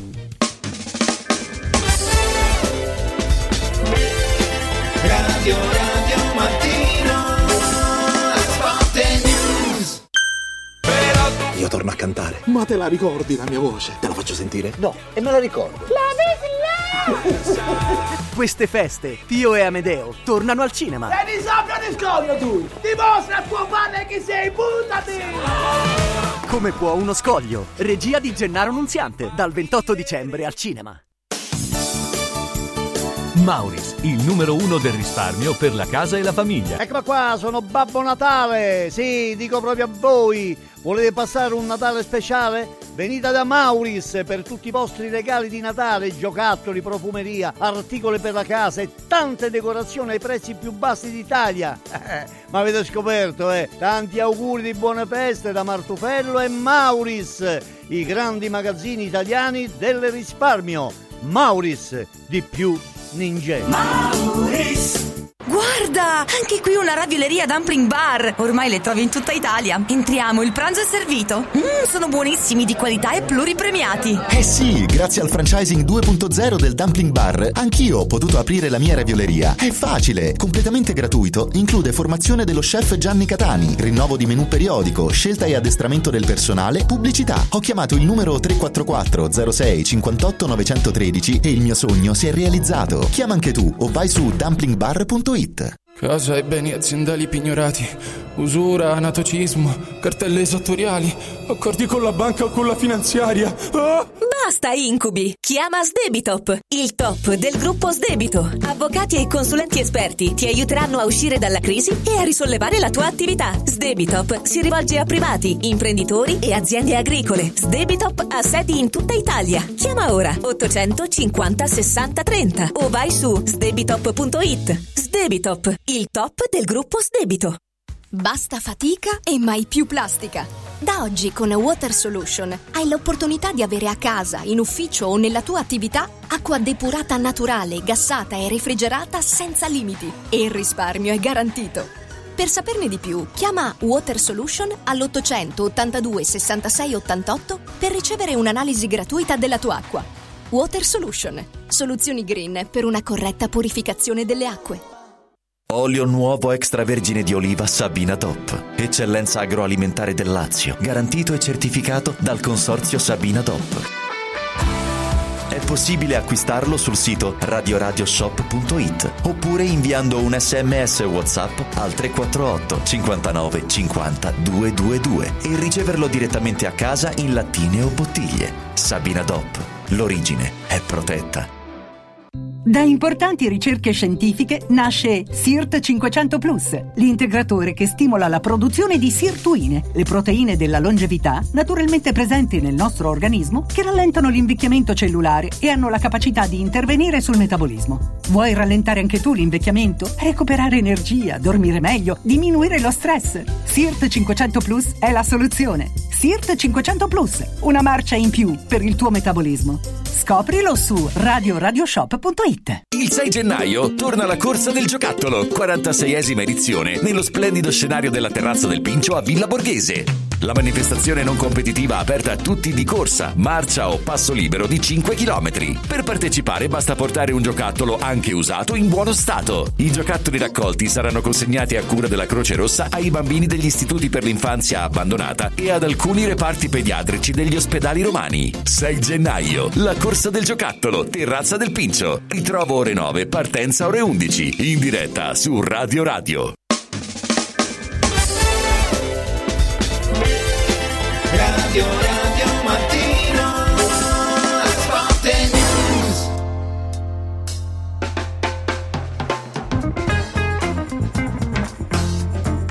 Eccoci, eccoci, eccoci, torniamo alla nostra diretta e andiamo a salutare i nostri collegati. Eh, buongiorno al vice direttore della Gazzetta dello Sport, Stefano Agresti. Ciao direttore.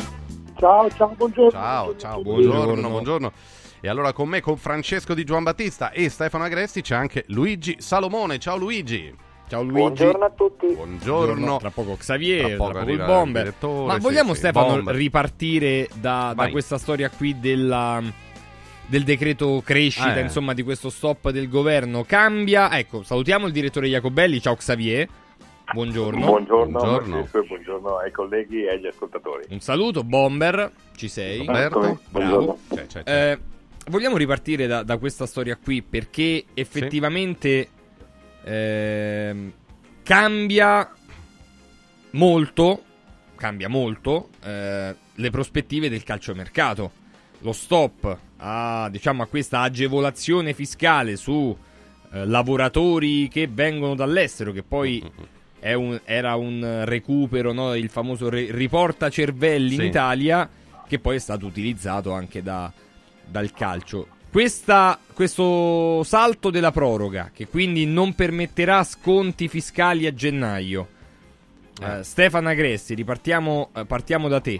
Ricordiamo nel dare la parola a Stefano che è il Consiglio dei Ministri che ha eh, anche un po' cambiato idea perché sembrava orientato a dare questa famosa Sì, fino a- proroga fino a febbraio, almeno appunto per questa finestra di calciomercato invece ieri è arrivata la doccia gelata per i club italiani che infatti sono abbastanza contrariati ma ormai la decisione è presa e come la Gazzetta ha titolato in prima pagina eh, schiaffo al calcio Stefano addirittura c'è un editoriale di Alessandro Vocalelli che poi sentiremo nel pomeriggio che parla di un doppio autogol che fa malissimo e allora Stefano? Beh sì, eh, allora innanzitutto diciamo che è una decisione che, che condizionerà moltissimo i nostri club. Eh, I nostri club hanno riacquistato competitività a livello internazionale anche, a anche grazie a questa norma, eh, che era una norma che permetteva di, di, ovviamente di, di risparmiare molto denaro sui giocatori che arrivavano dalla federazione estera e che da due anni non erano residenti in Italia. Faccio un esempio, eh, è, mh, certi calciatori, mh, ne cito un paio, eh, tipo Lukaku, tipo Rabiot, eh, ovviamente se fossero arrivati senza i benefici del decreto crescita sarebbero costati di ingaggio eh, quasi il doppio rispetto a quello che costano oggi. Cioè se oggi la, la Roma Lukaku costa all'ordo, ipotizziamo, perché poi Lukaku e Rabiot e, e chi per loro guadagnano sempre gli stessi soldi, ma se all'ordo eh, costa alla Roma 7 milioni di euro netti a stagione, con il decreto crescita costano 9,5, senza decreto crescita costa 14, 13,5, 14. E quindi è, è chiaro che eh, poi spalmato sugli anni è una rimessa eh, molto molto grossa. Non so se certi giocatori sarebbero potuti arrivare senza il decreto crescita. Eh, e poi si può discutere sul fatto di quanto sia inopportuno questo provvedimento che dal punto di vista demagogico chiaramente è facile sostenere perché basta ah, non, non aiutiamo i milionari del pallone, ma che vuol dire? Ma non è che non si aiutano i milionari del pallone con eh, un intervento che costa a- all'erario italiano poco denaro, si sostiene il movimento calcistico che di benefici dalla politica ne ha molto pochi, a cominciare dalle difficoltà nella costruzione degli stadi di proprietà eh, e si crea un meccanismo mh, virtuoso che poi alla lunga porta anche più denaro attraverso eh, proprio le tasse che vengono pagate allo Stato stesso. Insomma, cambiano gli scenari, Xavier, Jacobelli. Qual è il tuo commento a questa, a Ma questa sai, c'è, vicenda? poco da, c'è poco da aggiungere alle considerazioni di Stefano Agresti che sono assolutamente esaustive. Eh, questo è un provvedimento che ha consentito nel corso del tempo, da quando è stato varato per ciò che concerne l'ambito calcistico, di recuperare grande competitività sui mercati internazionali. È evidente che eh, la sua abolizione comporterà intanto una brusca frenata delle operazioni che già alcune squadre avevano in cantiere per la sessione invernale che si aprirà il 2 gennaio e chiuderà il 31. Ma credo che mh, in calcio a tutto questo sia ancora una volta doveroso sottolineare quanto ogni qualvolta la politica faccia invasione di campo nel calcio in particolare, i risultati siano nefasti, perché noi non stiamo parlando eh, di una piccola azienda di batte la pesca, stiamo parlando, mi riferisco ovviamente all'intero movimento del calcio professionistico italiano, di una fra le prime dieci aziende del nostro paese, che si è lasciata alle spalle il biennio di pandemia che ha inflitto danni pesantissimi ai bilanci di molte società. E giustamente Stefano metteva l'accento anche sulla questione stadi, perché eh, se da un lato l'Italia ha ottenuto in eh, partnership con la Turchia l'organizzazione dell'Europeo 2032, sappiamo molto bene come l'UEFA abbia, posto, abbia fissato una data oltre la quale non si possa andare se non si garantiscano le condizioni, cioè se non si abbiano gli stadi ad hoc, cioè il 2026. Ma sotto questo aspetto, quando si parla di stadi che non devono essere concepiti come cattedrali nel deserto, come andava di moda quando si fu Italia 90, ma come impianti a servizio della comunità che vivano 365 giorni l'anno e non soltanto quando gioca in casa la squadra che li possiede. Bene, qui registriamo una miopia, ritardi che invece non registriamo in questo ambito. Ed chiaramente questo è un autogol, questa abolizione del decreto crescita, che sicuramente procurerà un calo brusco di competitività delle squadre italiane anche sul fronte del mercato internazionale. Sentiamo un pensiero veloce anche di Luigi Salomone, perché questa vicenda insomma cambia un po', dicevo, anche il rapporto che i club avranno sul mercato, magari avevano degli obiettivi che ora potrebbero sfumare, avevano delle intenzioni che dovranno gioco forza cambiare. Luigi. Sì, io penso per esempio se vogliamo riportare un momento alla- al discorso de- de- della Lazio per, per dire eh, ha tre giorni per, per, eh, rinnovare il contratto a Felipe Anderson perché eh, adesso in questi ultimi 3-4 giorni aggiungendo qualcosa a quello che già è stato detto eh, ci sarà la corsa per chi sta trattando dei rinnovi di contratto con giocatori stranieri arrivati negli ultimi 2-3 anni a cercare di, di- di farli entro questi giorni per sfruttare questi ultimi 3-4 giorni di- in cui la norma è ancora, è ancora in vigore. E di contro voglio provare a, far, a dire una cosa controcorrente, magari forse che, questa, che l'abolizione di questa norma servisse per finalmente eh, mettere un po' mano ai vivai eh, e rilanciare il calcio, il calcio italiano dal d'accordo. basso. Ecco, se fosse eh, se la razio di, di- di que- dell'abolizione di questa norma portasse un beneficio ai vivai, ai ragazzi, eh, ai ragazzi italiani che vanno nelle scuole calcio, in qualche modo eh, eh, sarebbe, eh, ci sarebbe diciamo, un risvolto positivo, a- anche se io sono d'accordo che comunque il calcio dà molto di più rispetto a quello che riceve dalla politica. Roberto Pruzzo, sei No, d'accordo? no, ma sono d'accordo su quello che dice Luigi su- su- sul finale di questa vicenda che comunque deve aprire gli occhi a tutti. È una vita che sento parlare di investimenti sui giovani, ma io di giovani ne vedo sempre meno, anche se la Juve sta, sta percorrendo una strada secondo me molto positiva insieme all'Atalanta. Il futuro dovrebbe essere la seconda squadra. Detto questo, la mancanza di, di- di grandi campioni ti, ti- ti porterà inevitabilmente anche a un, a un ridimensionamento a livello europeo e questo è il dato più negativo. Veniamo al campo in attesa poi di, insomma, di quello che ci dirà il mercato. Intanto la Juve ha preso un giovane montenegrino di cui Francesco prima mi parlava un gran bene, Sì, ma- questo Azic, Sì, insomma, diciamo che ragazzo è, è un- giovane. sì, che probabilmente farà la stessa trafila di Ildiz, cioè partirà con l'Under 23, vedranno i progressi, che è un po' quello che ha fatto Uisen. È, è a questo che probabilmente servono e serviranno le seconde seconde, squadre. squadre, no? Eh, perché è vero che hanno dei costi, come diceva prima Stefano Carina, però ti creano delle opportunità. Vedi alla Juventus, vedi all'Atalanta, ci, pro- ci penserà sicuramente anche il Milan. Perché tu puoi ancora continuare a prendere dei calciatori dall'estero, magari investi qualcosa su dei giocatori più giovani e hai la possibilità di monitorarli. Certo. E quello secondo me fa tutta la differenza del mondo. Ne puoi valutare la crescita in E- casa. E, ti e- puoi eh, gestire la crescita in certo, casa, certo. anziché poi magari giustamente doverlo mandare in prestito da qualche parte, no? Allora, veniamo, veniamo al campo perché oggi si inaugura la diciottesima giornata, oggi e domani, prima dell'ultimo dell'anno. Poi ci sarà la Coppa Italia ai primi di gennaio. Insomma, il calcio quest'anno non si ferma anche nel nostro campionato.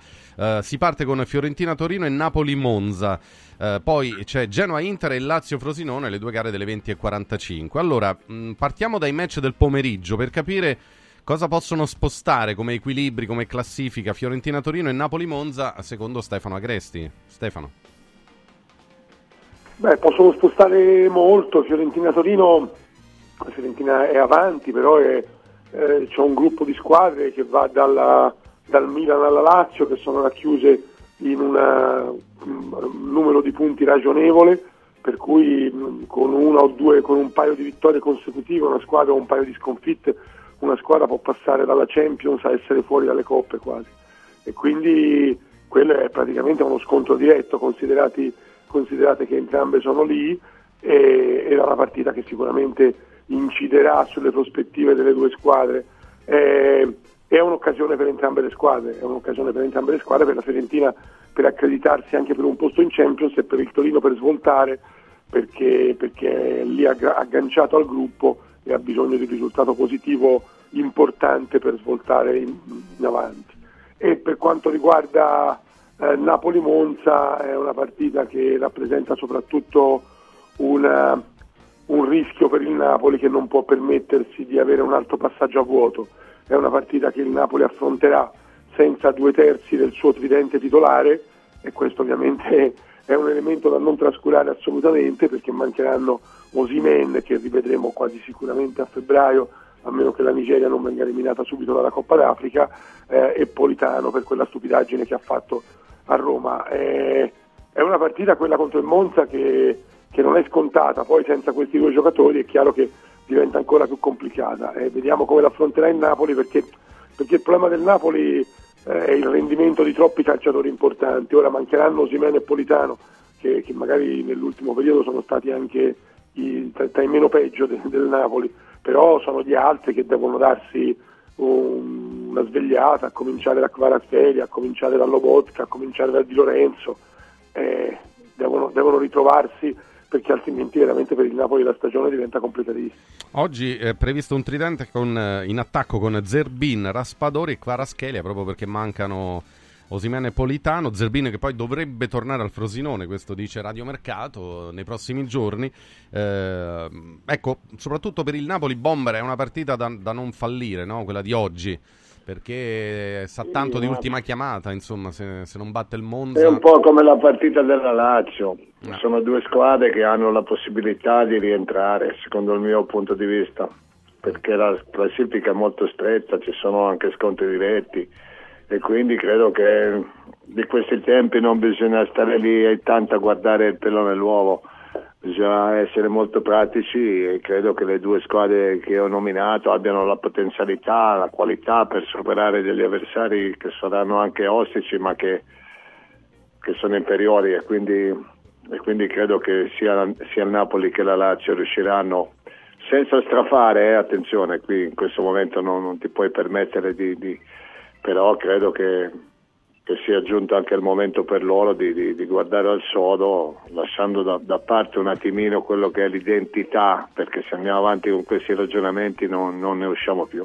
Oh, tra l'altro teniamo presente che c'è Lindstrom che però torna da una lombalgia e che quindi probabilmente potrebbe entrare a partita in corso. Mazzarri ha detto non, non avendo i 90 minuti nelle gambe devo cercare di capire in quale momento della partita poterlo inserire mm. all'interno dei meccanismi, se utilizzarlo e spremerlo un po' come un limone dall'inizio oppure se dargli un po' più di, di tempo verso la fine della partita. Ed effettivamente eh, il Napoli in questo momento vive una situazione un po' complicata, anche da un punto di vista meramente numerico, perché soprattutto in difesa eh, ci sono delle difficoltà e sì. sicuramente De Laurentiis starà pensando con tutto lo staff eh, manageriale di acquistare qualcosa, ma magari anche in prestito, però deve, deve sicuramente mettere una mano verso, tendere una mano verso la squadra perché c'è una coperta tremendamente corta. Eh sì, infatti si fanno diversi nomi, tra cui per la difesa anche Dragusin che eh, era partito dalla che però Juve. credo abbia un costo abbastanza eh, rilevante sì. Stefano. Samarzic che però eh, nemmeno a dirlo pure lui sicuramente costa hanno tanto. preso qualcosa perché eh, adesso il, il Napoli ha, ha, preso una ventina di milioni forse qualcosa di più da Elmas eh, che è andato all'Ipsia sì. quindi centrocampo ok mm. però credo che debba guardare un po' più dietro eh, Xavier, il Napoli, insomma, se guardiamo la classifica, eh, deve è lontanissimo, quindi deve assolutamente ripartire eh, anche perché non dovesse battere il Monza, che comunque è una squadra sempre ostica, che non, non ti regala niente, eh, certo sarebbe, sarebbe il, il, bilancio anche di Mazzarri molto negativo. Ora è vero il calendario difficile, è vero tutte le difficoltà, però se poi uno va a contare i punti, eh, beh, tro- sarebbero troppo pochi. Oggi urge proprio cambiare passo. È la partita giusta per farlo? Xavier? Beh, dipende soprattutto dal Monza perché questa è una squadra, nonostante alcuni rallentamenti registrati nell'ultimo periodo. È una squadra molto interessante che gioca un calcio di qualità e che soprattutto sa benissimo di non avere nulla da perdere giocando contro il campione d'Italia. È altrettanto vero che se tu dai un'occhiata alla classifica odierna e a quella dell'anno scorso dopo 17 giornate, è scioccante vedere quanto terreno abbia perso il Napoli che un anno fa dopo 17 giornate aveva 7 punti di vantaggio sul Milan secondo che ne aveva 37, il Napoli 44 e addirittura 10 sull'Inter. E se noi diamo un'occhiata alla classifica in questo momento ci rendiamo conto di quanto siano state sbagliate le scelte che sono state fatte in estate, a cominciare dall'addio dal congedo di Spalletti a quello di Sinatti, il preparatore atletico allo stesso Giuntoli, ma ormai il Napoli non può guardarsi più indietro ma deve guardare avanti e questa è una partita che deve assolutamente registrare un risveglio della squadra di Mazzarri, il quale sta facendo il massimo, ma è evidente che poi, come ricordava Stefano, perde Quaraschelia, che vedremo presumibilmente all'inizio di febbraio, e eh, ci sono altre congiunture legate all'emergenza infortuni, diventa già questa ultima partita dell'anno una partita da vincere, molto permettendo, si intende. Oh, nell'altra sfida la Fiorentina riceve il Torino e sempre classifica alla mano la Fiorentina potrebbe andare a quota 33, a parte sarebbe un record per la gestione commisso, diciamo dopo 18 partite un punteggio così alto e poi agguanterebbe il Milan nel terzo posto in attesa poi che il Milan scenda in campo, per carità la classifica sarebbe parziale, però eh, Luigi possiamo dire che la Fiorentina zitta zitta comunque si sta ritagliando uno spazio importante, forse una delle rivelazioni in positivo insieme al Bologna magari di questa prima parte di stagione. Assolutamente sì, è stata, è stata alla fine la più regolare Ah. delle squadre lì, diciamo, immediatamente sotto le prime, le prime tre. E quindi la partita di questo pomeriggio secondo me è una partita complicata perché il Torino è una squadra sempre difficile da affrontare. In questo Juric è molto bravo a, diciamo, a- a creare problemi agli avversari.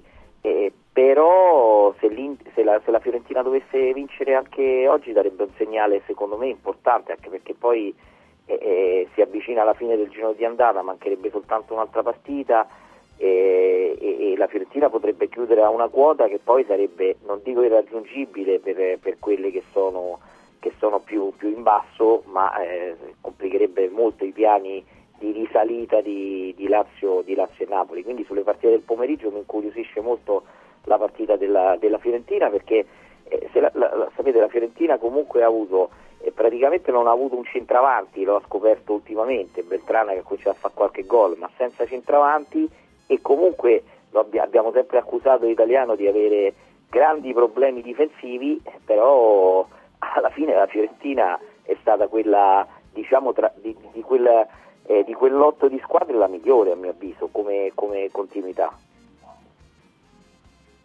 Eh, insomma, vediamo, vediamo un attimo che, che cosa verrà fuori da questa sfida. L'altra partita stasera, eh, insieme al Lazio Frosinone, della quale parleremo tra poco, è Genoa-Inter.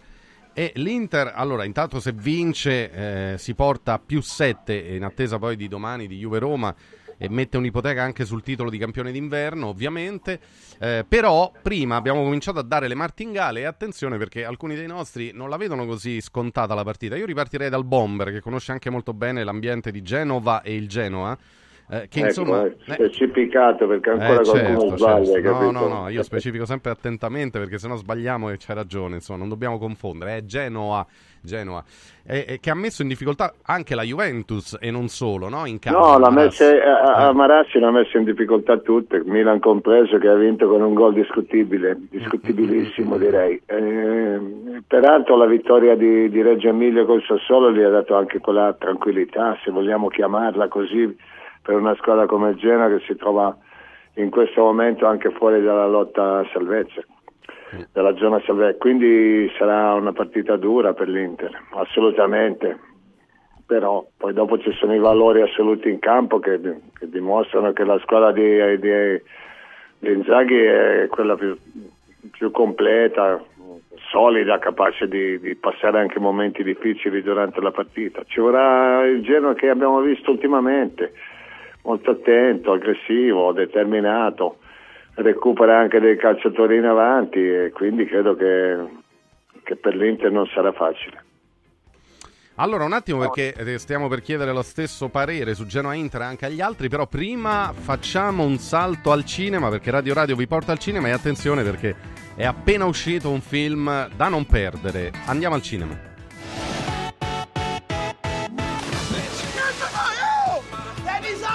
Discorrere tu! Dimostra chi sei, buttati! Io e Amedeo tornano al cinema. Abbiamo un ristorante. Ci sto. Io pensavo che aprivamo l'attività nel senso di avviarla. Ma quello dicevi tu. Come può uno scoglio?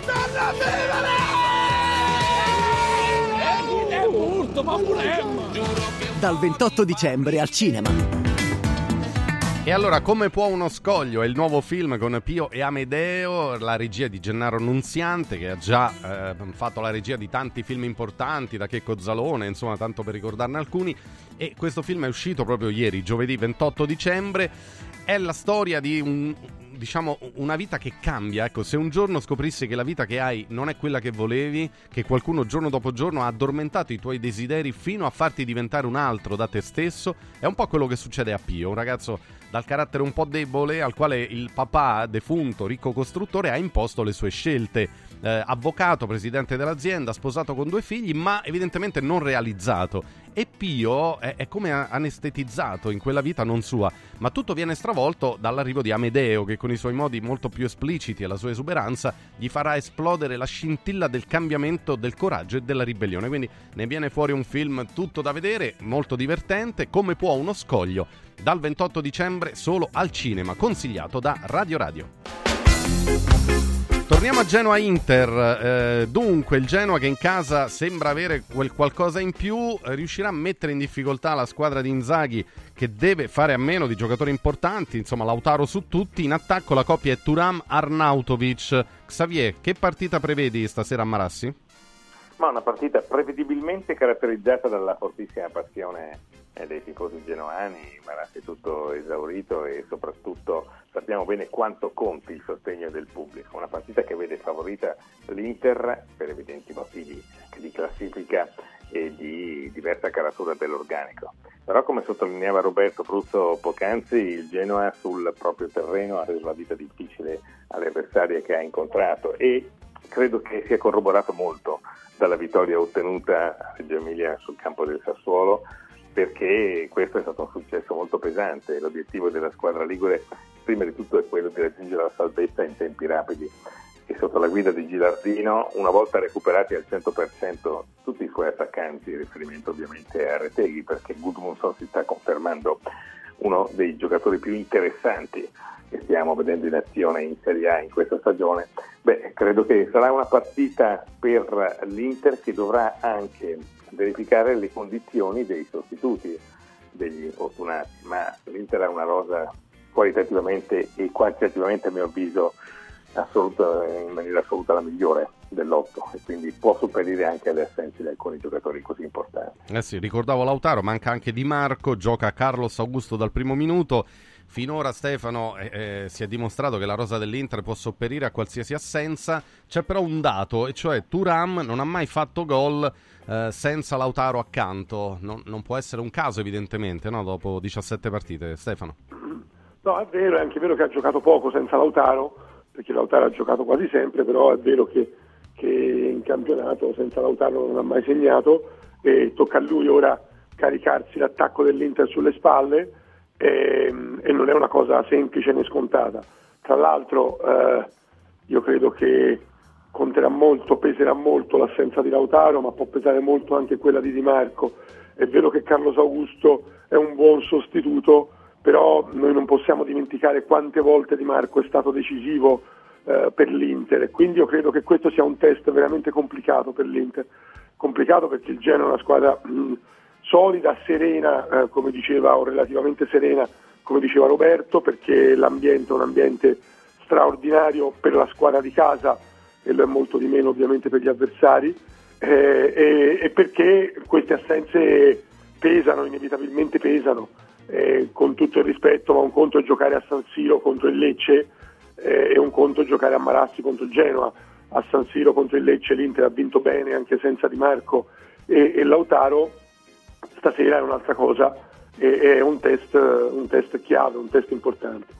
Intanto è tempo di rinnovi per Mkhitaryan e Di Marco, domani dovrebbero essere ufficiali, mentre Cialanoglu, tentatissimo dall'Arabia, però ha detto no ad una super offerta. Eh, ma, ma, ma, ma, diventano ufficiali eh, il, il, 30 di dicembre, non a caso, no? Non a caso, perché, cioè, eh. perché, perché, c'è ancora il decreto crescita. Eh certo, certo, vedi che Marotta è bravo anche nei tempi, Marotta e Ausilio stanno facendo comunque un ottimo lavoro. Eh, Luigi, su Genoa Inter, mh, molti ci scrivono, ma guardate, sarà un amichevole, l'Inter è troppo più forte. Tu che ne pensi invece? Sei Credo d'accordo o una no? partita a scudetto, è una di quelle Eh. partite che, che se l'Inter riesce a superare l'assenza di Di Marco e Lautaro eh, passando sul campo di- difficile come quello di Marassi, eh, secondo me dà un ulteriore segnale, già lo è la strafavorita per lo scudetto, però mette un altro mattoncino importante secondo me, perché, eh, perché si diceva un mese fa e nessuno ha voluto gufare eh, l'infortunio di Lautaro, però il vero problema per l'Inter ci potrà essere quando magari dovrà fare a meno di Lautaro. Ecco, Lautaro di Marco eh, sono due eh, uomini fondamentali nello scacchiere di Inzaghi, quindi non averli tutti e due su un campo così complicato, se l'Inter vince secondo me dà un segnale quasi decisivo. E allora vedremo, vedremo, poi faremo anche con voi la Martingala tra poco, andremo a Lazio-Frosinone e poi ovviamente a Juventus-Roma che sono anche le sfide di domani, daremo uno sguardo al Milan, insomma tutte le altre gare. Adesso però è il momento di eh, parlarvi di Comodo Mercato Trevi. Allora, se avete ancora qualche dubbio su come passare l'ultima notte dell'anno e volete vivere un grande capodanno al centro di Roma, beh, allora la soluzione è la migliore possibile. Comodo Mercato Trevi, il posto che fa per voi una location unica a pochi passi da Fontana di Trevi, dove potrete salutare il nuovo anno decidendo il menù che preferite senza costi aggiuntivi, cioè scegliete voi. Andate lì e prendete quello che volete, dalla cucina romana alla pizza, dal sushi freschissimo alla pasta fatta in casa, alla gastronomia, il burger gourmet, il pesce, e poi sulla pasticceria sono pure straordinari, veramente c'è solo l'imbarazzo della scelta, poi c'è un cocktail bar tutto da vedere, insomma decidete voi il menù, che cosa ordinare, quanto mangiare e quindi nella massima libertà, mi pare un'ottima idea. E poi il posto ragazzi è meraviglioso anche perché siamo a due passi da, eh, diciamo da- dalla fontana di Trevi, insomma no- non so se mi spiego, cioè eh, uscite da lì e, e siete nel cuore di Roma, è un posto meraviglioso davvero. E poi si potrà ballare con il DJ set fino a luna in un'atmosfera magica, perciò prenotate se volete, fatelo anche adesso allo 06 833 93192, lo ripeto 06 833 93192 comodo mercatotrevi.it è il sito. L'indirizzo è via del lavatore numero 88 per una notte indimenticabile perfetta in ogni dettaglio con la città eterna a fare da cornice a due passi da Fontana di Trevi per un capodanno da ricordare con la musica e il buon cibo l'ottimo cibo del comodo mercato Trevi. Stiamo vedendo anche le immagini il posto anche è molto chic è proprio bello insomma quindi anche per una comitiva di amici giovani è l'ideale per passare una grande notte di capodanno. 06 833 93192 è il numero per prenotare. Andiamo da Mauris. Mauris, il numero uno del risparmio per la casa e la famiglia. E Mauris anche per gli ultimi giorni dell'anno ci riserva delle grandi promozioni, delle grandi opportunità. Allora avete preparato tutto per la notte del, del Capodanno? Ecco, per chi passa l'ultimo dell'anno a casa e magari vuole però rendere l'atmosfera, rendere anche eh, la tavola imbandita in un certo modo, ecco, fate un salto da Mauris anche per questo. Ci sono dei prodotti monouso per apparecchiare, preparare, imbandire la tavola che sono fantastici. E poi ovviamente anche le decorazioni, anche per l'ultimo dell'anno eh, e oltre ad un sacco di idee regalo eh, e poi tutti i prodotti per la casa, per la detergenza, la pulizia, la profumeria, i detersivi, il tessile e e chi più ne ha più ne metta. Ovviamente tutto questo da Mauris in tutti i grandi magazzini Mauris d'Italia. Scegliete e trovate quello più vicino a voi sul sito mauris.it. Mauris. Mauris, il numero uno del risparmio per la casa e la famiglia.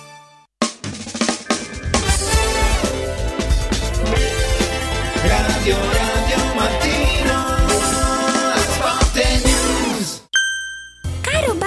Natale, quest'anno vorrei tanto rendere speciale il Natale. Oh oh oh! Merry Christmas! Da Occhiali in Cantiere, il Natale è già speciale con il 50% di sconto su tutti gli occhiali, da vista e da sole. Affrettati! La magia degli sconti di Natale è fino al 31 dicembre! Buone feste da Occhiali in Cantiere, Capena, Colleferro, Frosinone! È bello sapere che in qualsiasi momento c'è chi si prende cura di te. Villa Mafalda c'è sempre. Per la salute della mia famiglia mi affido a Villa Mafalda, dove è possibile eseguire tutte le prestazioni mediche di cui abbiamo bisogno 24 ore su 24, dalle visite con i migliori specialisti agli esami diagnostici fino alla chirurgia. Villa Mafalda, la tua clinica privata polispecialistica nel cuore di Roma. Villa Mafalda è in via Monte delle Gioie 5. Info e prenotazioni su villamafalda.com. Convenzionata con le maggiori compagnie assicurative. Una speciale convenzione è riservata agli ascoltatori Radio Radio. Antò fa freddo. Antò fa freddo. Non ce la faccio più. Accendi la caldaia Vylant. Ecco fatto, amore. L'ho accesa. Mmm, Antò fa caldo. Pochi giorni fa con la Calor Plus ho installato una caldaia a condensazione della Vylant con sole 12 rate da 95 euro e mi hanno anche regalato 7 anni di garanzia. Eh, con questa caldaia mi sto togliendo tante soddisfazioni. Fallo anche tu con la Calor Plus. Chiama subito lo 06 86 21 3671. Antò. Ciao nonno, come stai? Molto meglio. Con la stuoia Biofarmantalgic Plus tutti i miei dolori articolari sono spariti. Te l'avevo detto. Grazie alle proprietà antidolorifiche e antinfiammatorie della stuoia Biofarmantalgic Plus, anch'io sono tornato ad allenarmi. Allora organizziamo subito una partita a calcetto. la stuoia Biofarmantalgic Plus è un toccasana per chi soffre di infiammazioni articolari e muscolari. Agisce a livello cellulare durante il sonno in maniera del tutto naturale, non invasiva e autonoma. Chiama subito l'800 82 66 88 o vai su stuoiantalgica.com e regalati il benessere. Press Up stampa su tutto, dal piccolo al grande formato. Bigliettini da visita, cataloghi, volantini, shopper e molto altro personalizzati con il marchio della tua azienda. Vai su radioradio.pressup.it, clicca sulla vetrina di Press Up e scopri la promozione della settimana. Fino al 31 dicembre, chiusura dell'anno con il botto.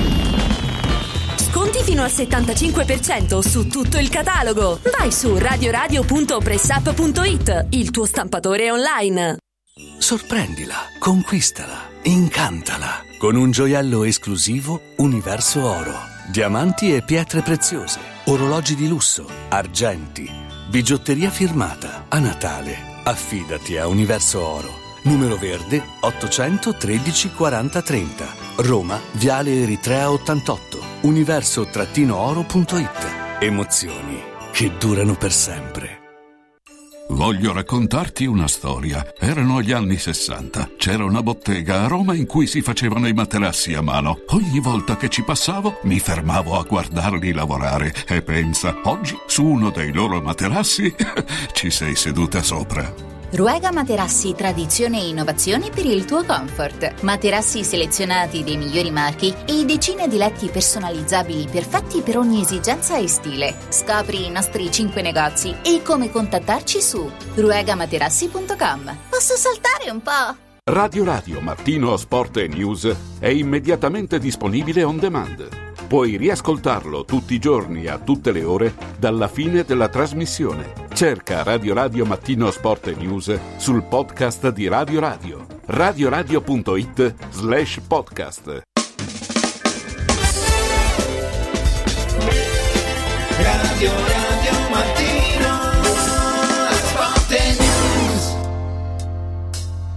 Allora, Juve Roma, caro Stefano, è anche l'occasione Ah, sì, per sì, sì, parlare di quello che è successo ieri, cioè di questo stop definitivo, dice qualcuno, alla trattativa Bonucci-Roma. Eh già. Ehm, che è uno stop evidentemente, eh, lo dico a, a tutti e tre, alla Stefano Agresti, al Bomber e a, a Xavier, eh, Stefano è uno stop dettato probabilmente dal sentiment del pubblico, dalla piazza, perché se, perché se la Roma arriva a fare una trattativa con la gente del calciatore, eh, arrivano anche a porre le basi su un, possi- un possibile contratto di sei mesi e quello che è, e poi viene fermato tutto perché, ora no- non so perché, però evidentemente il, il sentimento de- dei tifosi della Roma ha pesato molto, evidentemente. Può essere stata addirittura decisiva la, la rivolta dei tifosi sui social. Stefano Agresti?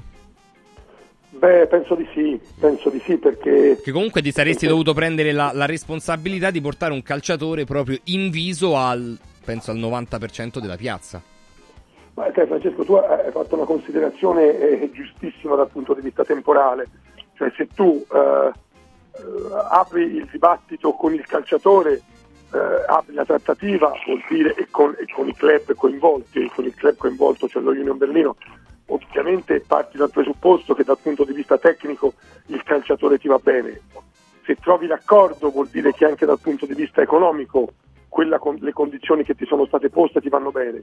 Se poi fai saltare tutto all'ultimo, eh, e per forza è una questione ambientale quella che determina una scelta del genere. Eh, perché perché il, il- la, la- la Roma cambia idea? La Roma cambia idea a quello che, che ne so e a quello che capisco, eh, cambia idea perché i Fredkin eh, si rendono conto che portare un calciatore in viso alla piazza può creare un clima non positivo anche attorno a loro, eh, i quali poi sono quelli che si assumono la responsabilità della decisione. E perché devo prendere un calciatore che in una piazza che è sempre così fedele, così, così eh, vicina alla squadra, vicina a tutti quanti? Perché devo prendere un calciatore che eh, comunque crea un clima non positivo attorno, attorno alla squadra? Tra l'altro stiamo parlando, io non credo che i Fredkin entrino poi nelle analisi tecniche, stiamo parlando comunque di un calciatore che nell'ultima stagione e mezzo ha fatto molto male. Poi che potesse essere utile o meno alla Roma, questo dipende molto da lui e Mourinho evidentemente ci, ci credeva e quindi per lui probabilmente sarebbe stato utile. Eh, l'operazione era a costo molto molto ridotto, eh, quindi per Mourinho valeva la pena tentare, eh, però evidentemente la proprietà non se l'è sentita di, di portarsi in casa un giocatore così in viso alla piazza e, e quindi eh, questo è il motivo che ha portato alla rinuncia. Allora, Bomber, Roberto Pruzzo sta saltando No, Bonucci, la- insomma, è saltato. Io la leggo, io la leggo proprio su, su un, su un piano diverso, perché Cioè? in questo momento è troppo delicata la situazione per andare a, a- a prendere un calciatore che, che non ti dà mm, le, le giuste garanzie. Eh, La Roma si troverà fra poco nel momento in cui indica prende la valigia e va giustamente a difendere la, la sua nazionale con due soli difensori di ruolo. È un rischio troppo grosso, la Roma deve prendere uno sicuro, un giocatore che ti dia garanzie totali, non so dirti chi sarà, però lo deve fare assolutamente, perché si troverebbe davvero a correre un rischio troppo grande. Eh, quindi credo che al di là del, del fatto di, di- di- non, di non essere gradito quant'altro ci sia proprio una, una questione tecnico, ta- tecnico eh, ti ripeto, tra pochi giorni la Roma si troverà con soltanto due difensori di ruolo.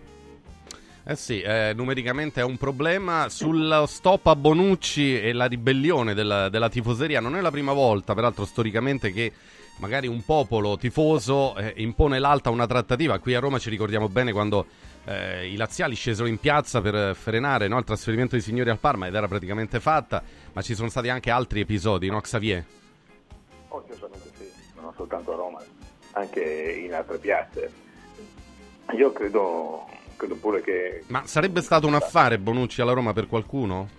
Eh, dipende dal... Sai, questo soltanto il campo ce lo potrebbe dire perché Bonucci aveva fatto questa scelta berlinese convinto che nella Bundesliga potesse chiudere brillantemente eh, la sua carriera e cercando addirittura di riguadagnare il posto in nazionale.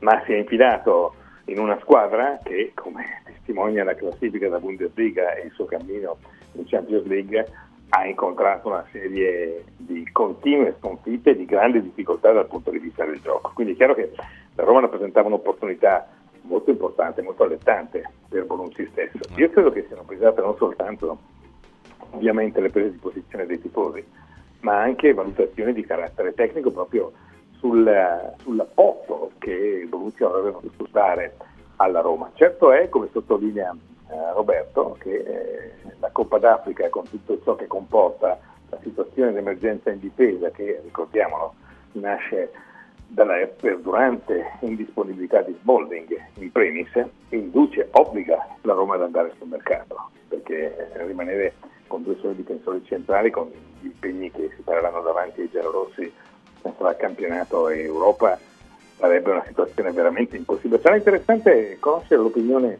di Mourinho, se avrà ovviamente voglia di manifestarla, circa la questione Bonucci. Molto interessante. Cioè tu, Xavier, ritieni che se... Poi Mourinho non ha... eh, difficilmente parla di calciatori di altre squadre, no? Anche quando magari sono vicini alla Roma. Ma tu pensi che una... Diciamo, un- una mano tesa eh, di, di Mourinho verso Bonucci po- potrebbe far cambiare idea a- al pubblico, quindi ammorbidire questa situazione di, di gelo nei confronti di questa trattativa e quindi magari riaprire qualche scenario? Secondo me sì, secondo me sì perché considerato il carisma eh, di Mourinho e la- lo straordinario sentimento eh, che lega i tifosi della Roma al tecnico portoghese, è evidente che lo stesso qualora prendesse pubblicamente posizione sulla vicenda in un modo positivo, favorevole a Bonucci, le cose potrebbero cambiare. Io non ho dubbi al riguardo, è per quello che sono molto curioso di capire, di registrare, di vedere, di ascoltare. Se Però, però. Xavier, dovrebbe, assumersi, dovrebbe assumersi Murigno la responsabilità dell'operazione Bonucci. Ecco, ah, certo. io, io sono, io sono d'accordo con te che forse un intervento diretto di Murigno, un'esposizione pubblica di Murigno su questa vicenda potrebbe anche eh, cambiare la situazione e cambiare la decisione di Fredkin. Però eh, a quel punto Murigno si assumerebbe personalmente la responsabilità dell'affare Bonucci. Io credo che forse eh, anche questa è una lettura, cioè può darsi che i Fredkin vogli- vogliano, vogliano che, che- che- che sia Murigno ad assumersi la responsabilità eh, della, della scelta, della decisione, eh, perché in questo modo chiaramente eh, l'allenatore che si espone, se poi Bonucci non va bene, eh, è una responsabilità dell'allenatore, soprattutto se alla piazza Bonucci non va bene, è comunque stato l'allenatore amato dalla piazza a, a- a sottoscrivere e a caldeggiare questa soluzione. Eh sì, Sono d'accordo, Mm. sono d'accordo. Mm, mm, mm. È una, una situazione delicata, ci scrivono, ci stanno scrivendo in tanti, secondo molti, Bonucci, ecco per esempio Maurizio da Modena, dice io da abbonato della Juve vi dico che Bonucci è un ex calciatore, ha fatto bene la Roma, e vedi anche, anche gli ex Juventini che lo hanno visto giocare eh, prima dell'esperienza tedesca, insomma lo ricordano in declino, insomma eh, Bonucci. Sentiamo velocemente il pensiero anche di Luigi Salomone, Luigi? No, no, ma io volevo dire, cioè Fredkin, eh, cioè, secondo, eh, secondo l'opinione pubblica, si fa condizionare dai tifosi che non vogliono Bonucci, cioè Bonucci non arriva alla Roma perché non lo vogliono i tifosi. Beh, loro sono molto strano. attenti a questa cosa, eh, Luigi. a- No, mi sembra piazza. strano perché sennò i, i Fredkin avrebbero dovuto, eh, se fossero condizionati dalla piazza, avrebbero già rinnovato per altri 15 anni il contratto a Mourinho. Cioè c'è qualcosa che mi sfugge. Io credo che sia- siano in corso valutazioni di natura tecnica e poi il fatto che sia saltato o stia per saltare e se salterà Bonucci bisogna capire chi arriva perché se la Roma ha in mano un difensore migliore di Bonucci penso che alla Roma convenga prendere un qualcosa di meglio di Bonucci. Cioè, Bonucci era un'operazione a costi ridotti probabilmente con una squadra che difende anche molto bassa Sì, ma non Eh, puoi correre quel rischio lì, Luigi, non eh, lo puoi no, no, ma correre. infatti, ma io ti sto dicendo, ti sto dicendo, però io aspetto di capire perché se poi al posto di Bonucci arriva un altro giocatore di seconda fascia e allora poi potremmo dire eh, è stato sbagliato rinunciare a Bonucci, però io non, non- non so adesso che cosa farà la Roma, io immagino lo, lo deve prendere per forza, hai, hai detto bene te Bomber, cioè nel senso eh, eh, a livello di due difensori.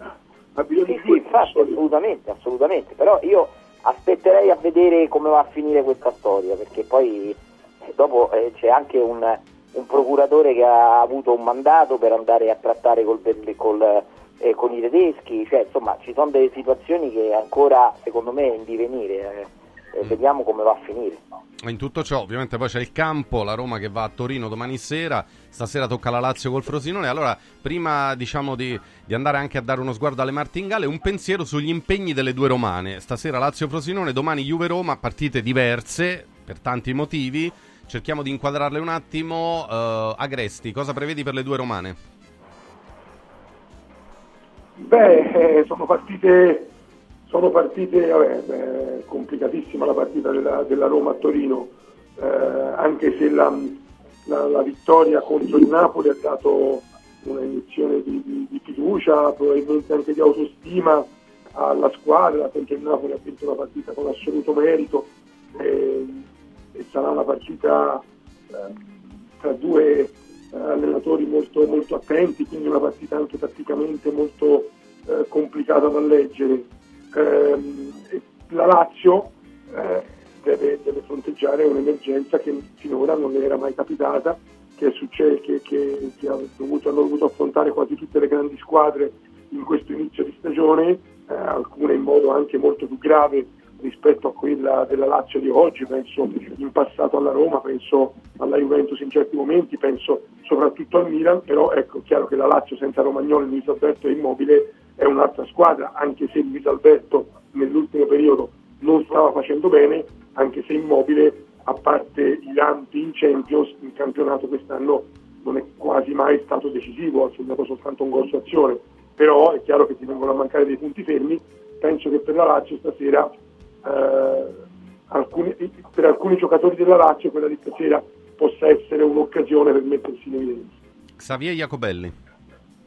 Ma sai, eh, sia per l'una sia per l'altra formazione capitolina questo è un passaggio importante, proprio perché sarebbe importante eh, al tempo stesso chiudere bene l'anno, sapendo quali siano gli impegni che attendono sia la Roma e sia la Lazio. Certo è che né né una né l'altra squadra in questo momento possono concedersi pause, eh, perché eh, abbiamo visto che cosa, quale sia la situazione in classifica, soprattutto per la Bagarre che riguarda la zona di qualificazione alla prossima Champions League. È evidente altrettanto che per quanto concerne in particolare la Lazio sarà interessante capire se la squadra di Sarri ritroverà il filo del discorso del suo gioco, perché credo che questa sia stata la lacuna più evidente evidenziata dalla formazione biancoceleste nelle ultime settimane. Possiamo dire, Bomber, sinteticamente che la Lazio è chiamata quasi obbligata a vincere, Sì. mentre la Roma potrebbe anche uscire con un buon punto da Torino, non sarebbe Eh, sa- Eh? Assolutamente, sarebbe ottimo un punto a Torino, anche perché la squadra in questo, sta- in questo inizio di stagione, metà stagione, contrappone delle, grandi, delle buone prestazioni in casa e de- delle deludenti eh, prestazioni fuori. Io non, non mi ricordo, a parte qualche, qualche episodio, un- una prestazione di livello fuori casa della Roma. L'ultima a Bologna è stata una delle più deludenti e quindi se riuscisse a, a- a fare un punto a Torino si manterrebbe in linea di galleggiamento, poi c'è l'Atalanta, è un calendario che devi affrontare sperando di recuperare qualcuno. Io non saprei dirti chi, però più ne recuperi meglio è a cominciare da Dybala. La Lazio, secondo me, giocare contro il Frosinone non è tanto diverso da giocare contro l'Empoli, anche se c'è differenza di, di punti in classifica, ma l'Empoli è una squadra che comunque gio- gioca, prova a giocare, tant'è che ha avuto anche delle, delle occasioni. E quindi devi fare un po' di necessità virtù, giocare delle partite un po' meno brillanti, un po' meno fatte di, di- di- di- identità di gioco e quant'altro e andare al sodo. Andare al sodo significa avere i, i calciatori che ti risolvono le partite in questo, in questo contesto la Lazio è un attimino in difficoltà, però deve anche cercare di, dare fiducia a- a quelli che hanno giocato meno e l'occasione per qualcuno può essere propizio. Ecco, con Luigi chiudiamo proprio sul Lazio Frosinone, proprio 30 secondi Luigi, è la, è la notte delle 30 novità. Delle novità. che i titolari che mancano nella Lazio sono quattro, Eh, esatto. perché manca il migliore esterno che è Lazzari che è squalificato, che sconta la seconda giornata di squalifica, e il leader tecnico della difesa, leader tecnico del centrocampo e il miglior giocatore dell'attacco, quindi Ah. sono quattro assenze pesantissime, quindi eh, è, un- un- è in una squadra che fa proprio del gioco eh, teoricamente dello spartito eh, la, la cosa a cui si aggrappa di più di tutti, quindi eh, c'è, c'è da, eh, il, il Frosinone è una squadra giovane, eh, brillante, pericolosa quando ti riparte, quindi è una partita molto complicata per la Lazio, sono d'accordo che deve, deve cercare di puntare su qualcos'altro, soprattutto sui nuovi. Allora, andiamo con le martingale finali nel salutarvi. Eh, dunque, partiamo con Stefano Agresti. Eh, Napoli-Monza, Stefano. X, Fiorentina-Torino. 2, Genoa-Inter. X, Lazio-Frosinone. 2, Atalanta-Lecce. 1, Milan-Sassuolo. Milan Sassuolo 1, E Juventus-Roma. Juventus Roma 1. Grazie a Stefano Agresti, a più tardi Ciao, Stefano. grazie. Grazie. Ciao, ciao. Andiamo da Xavier Jacobelli. Allora, Napoli-Monza, Xavier. Fiorentina-Torino. 1. Genoa-Inter. 2. Lazio-Frosinone.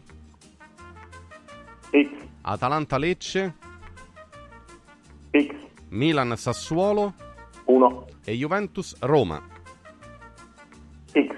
Grazie a Xavier Jacobelli. Ciao Grazie a Xavier. te, buona giornata. Andiamo dal bomber Roberto Pruzzo. Cominciamo con Napoli-Monza. Bomber. 1. Fiorentina-Torino. 1. Genoa-Inter. X. Lazio-Frosinone. 1. Atalanta-Lecce. 1. Milan-Sassuolo. 1. E Juventus-Roma. X. Grazie Bomber, a più A tardi. voi. Ciao, grazie. Chiudiamo con Luigi Salomone. Napoli-Monza. 1, Fiorentina-Torino. X, Genoa-Inter. 2, Lazio-Frosinone. X, Atalanta-Lecce. X, Milan-Sassuolo. 1, E Juventus-Roma. X. Grazie Luigi, a più Ciao, tardi. ciao a tutti. Grazie.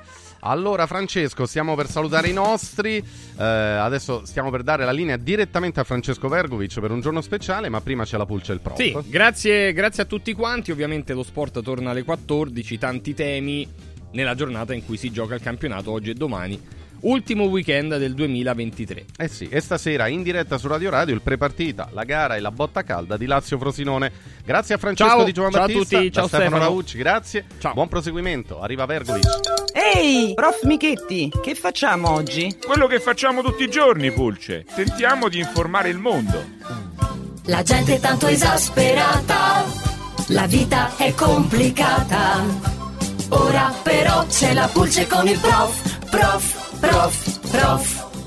Come sono stanca! Sono due ore che cammino perché la mia macchina ormai ha esalato il suo ultimo respiro. Spero di tornare presto motorizzata. Comunque, prof, ho già risposto ad un annuncio online per comprarmi un'auto usata ed ho incontrato questo tizio che tuttavia non mi ispira alcuna fiducia. Non vorrei che l'auto fosse rubata. Pulce deve stare attenta perché chi compra un'auto rubata rischia di essere perseguito per il reato di ricettazione. Comunque, per evitare guai, utilizzi il servizio gratuito gestito dalla Direzione Centrale della Polizia Criminale, che è un servizio per il sistema informativo Interforze, il quale consente di accedere alla banca dati dei veicoli rubati. Basta Pulce che lei inserisca il numero di targa e del telaio e potrà verificare se il veicolo è effettivamente un veicolo rubato. Veramente posso accedere al sistema informativo Interforze come in CSI? Dove, quando, come, me lo dica! Basta andare su internet ed utilizzare un qualsiasi motore di ricerca, per esempio Google, e digitare la parola Crimnet. Vedrà che esce il sito del Ministero dell'Interno. Aspetti, aspetti, lo faccio subito. Crimnet, fatto. Eccolo, Ministero dell'Interno, ma dai, posso controllare anche le banconote se sono contraffatte ed i documenti rubati o smarriti. Ora sì che il crimine non paga, perché se l'auto risulta rubata, col cavolo che la compro. Anzi, lo denuncio anche per tentata truffa. Pulce, sa cosa diceva Totò? Lo so, dovrei lavorare invece di cercare dei fessi da imbrogliare. Ma non posso, perché nella vita ci sono più fessi che datori di lavoro.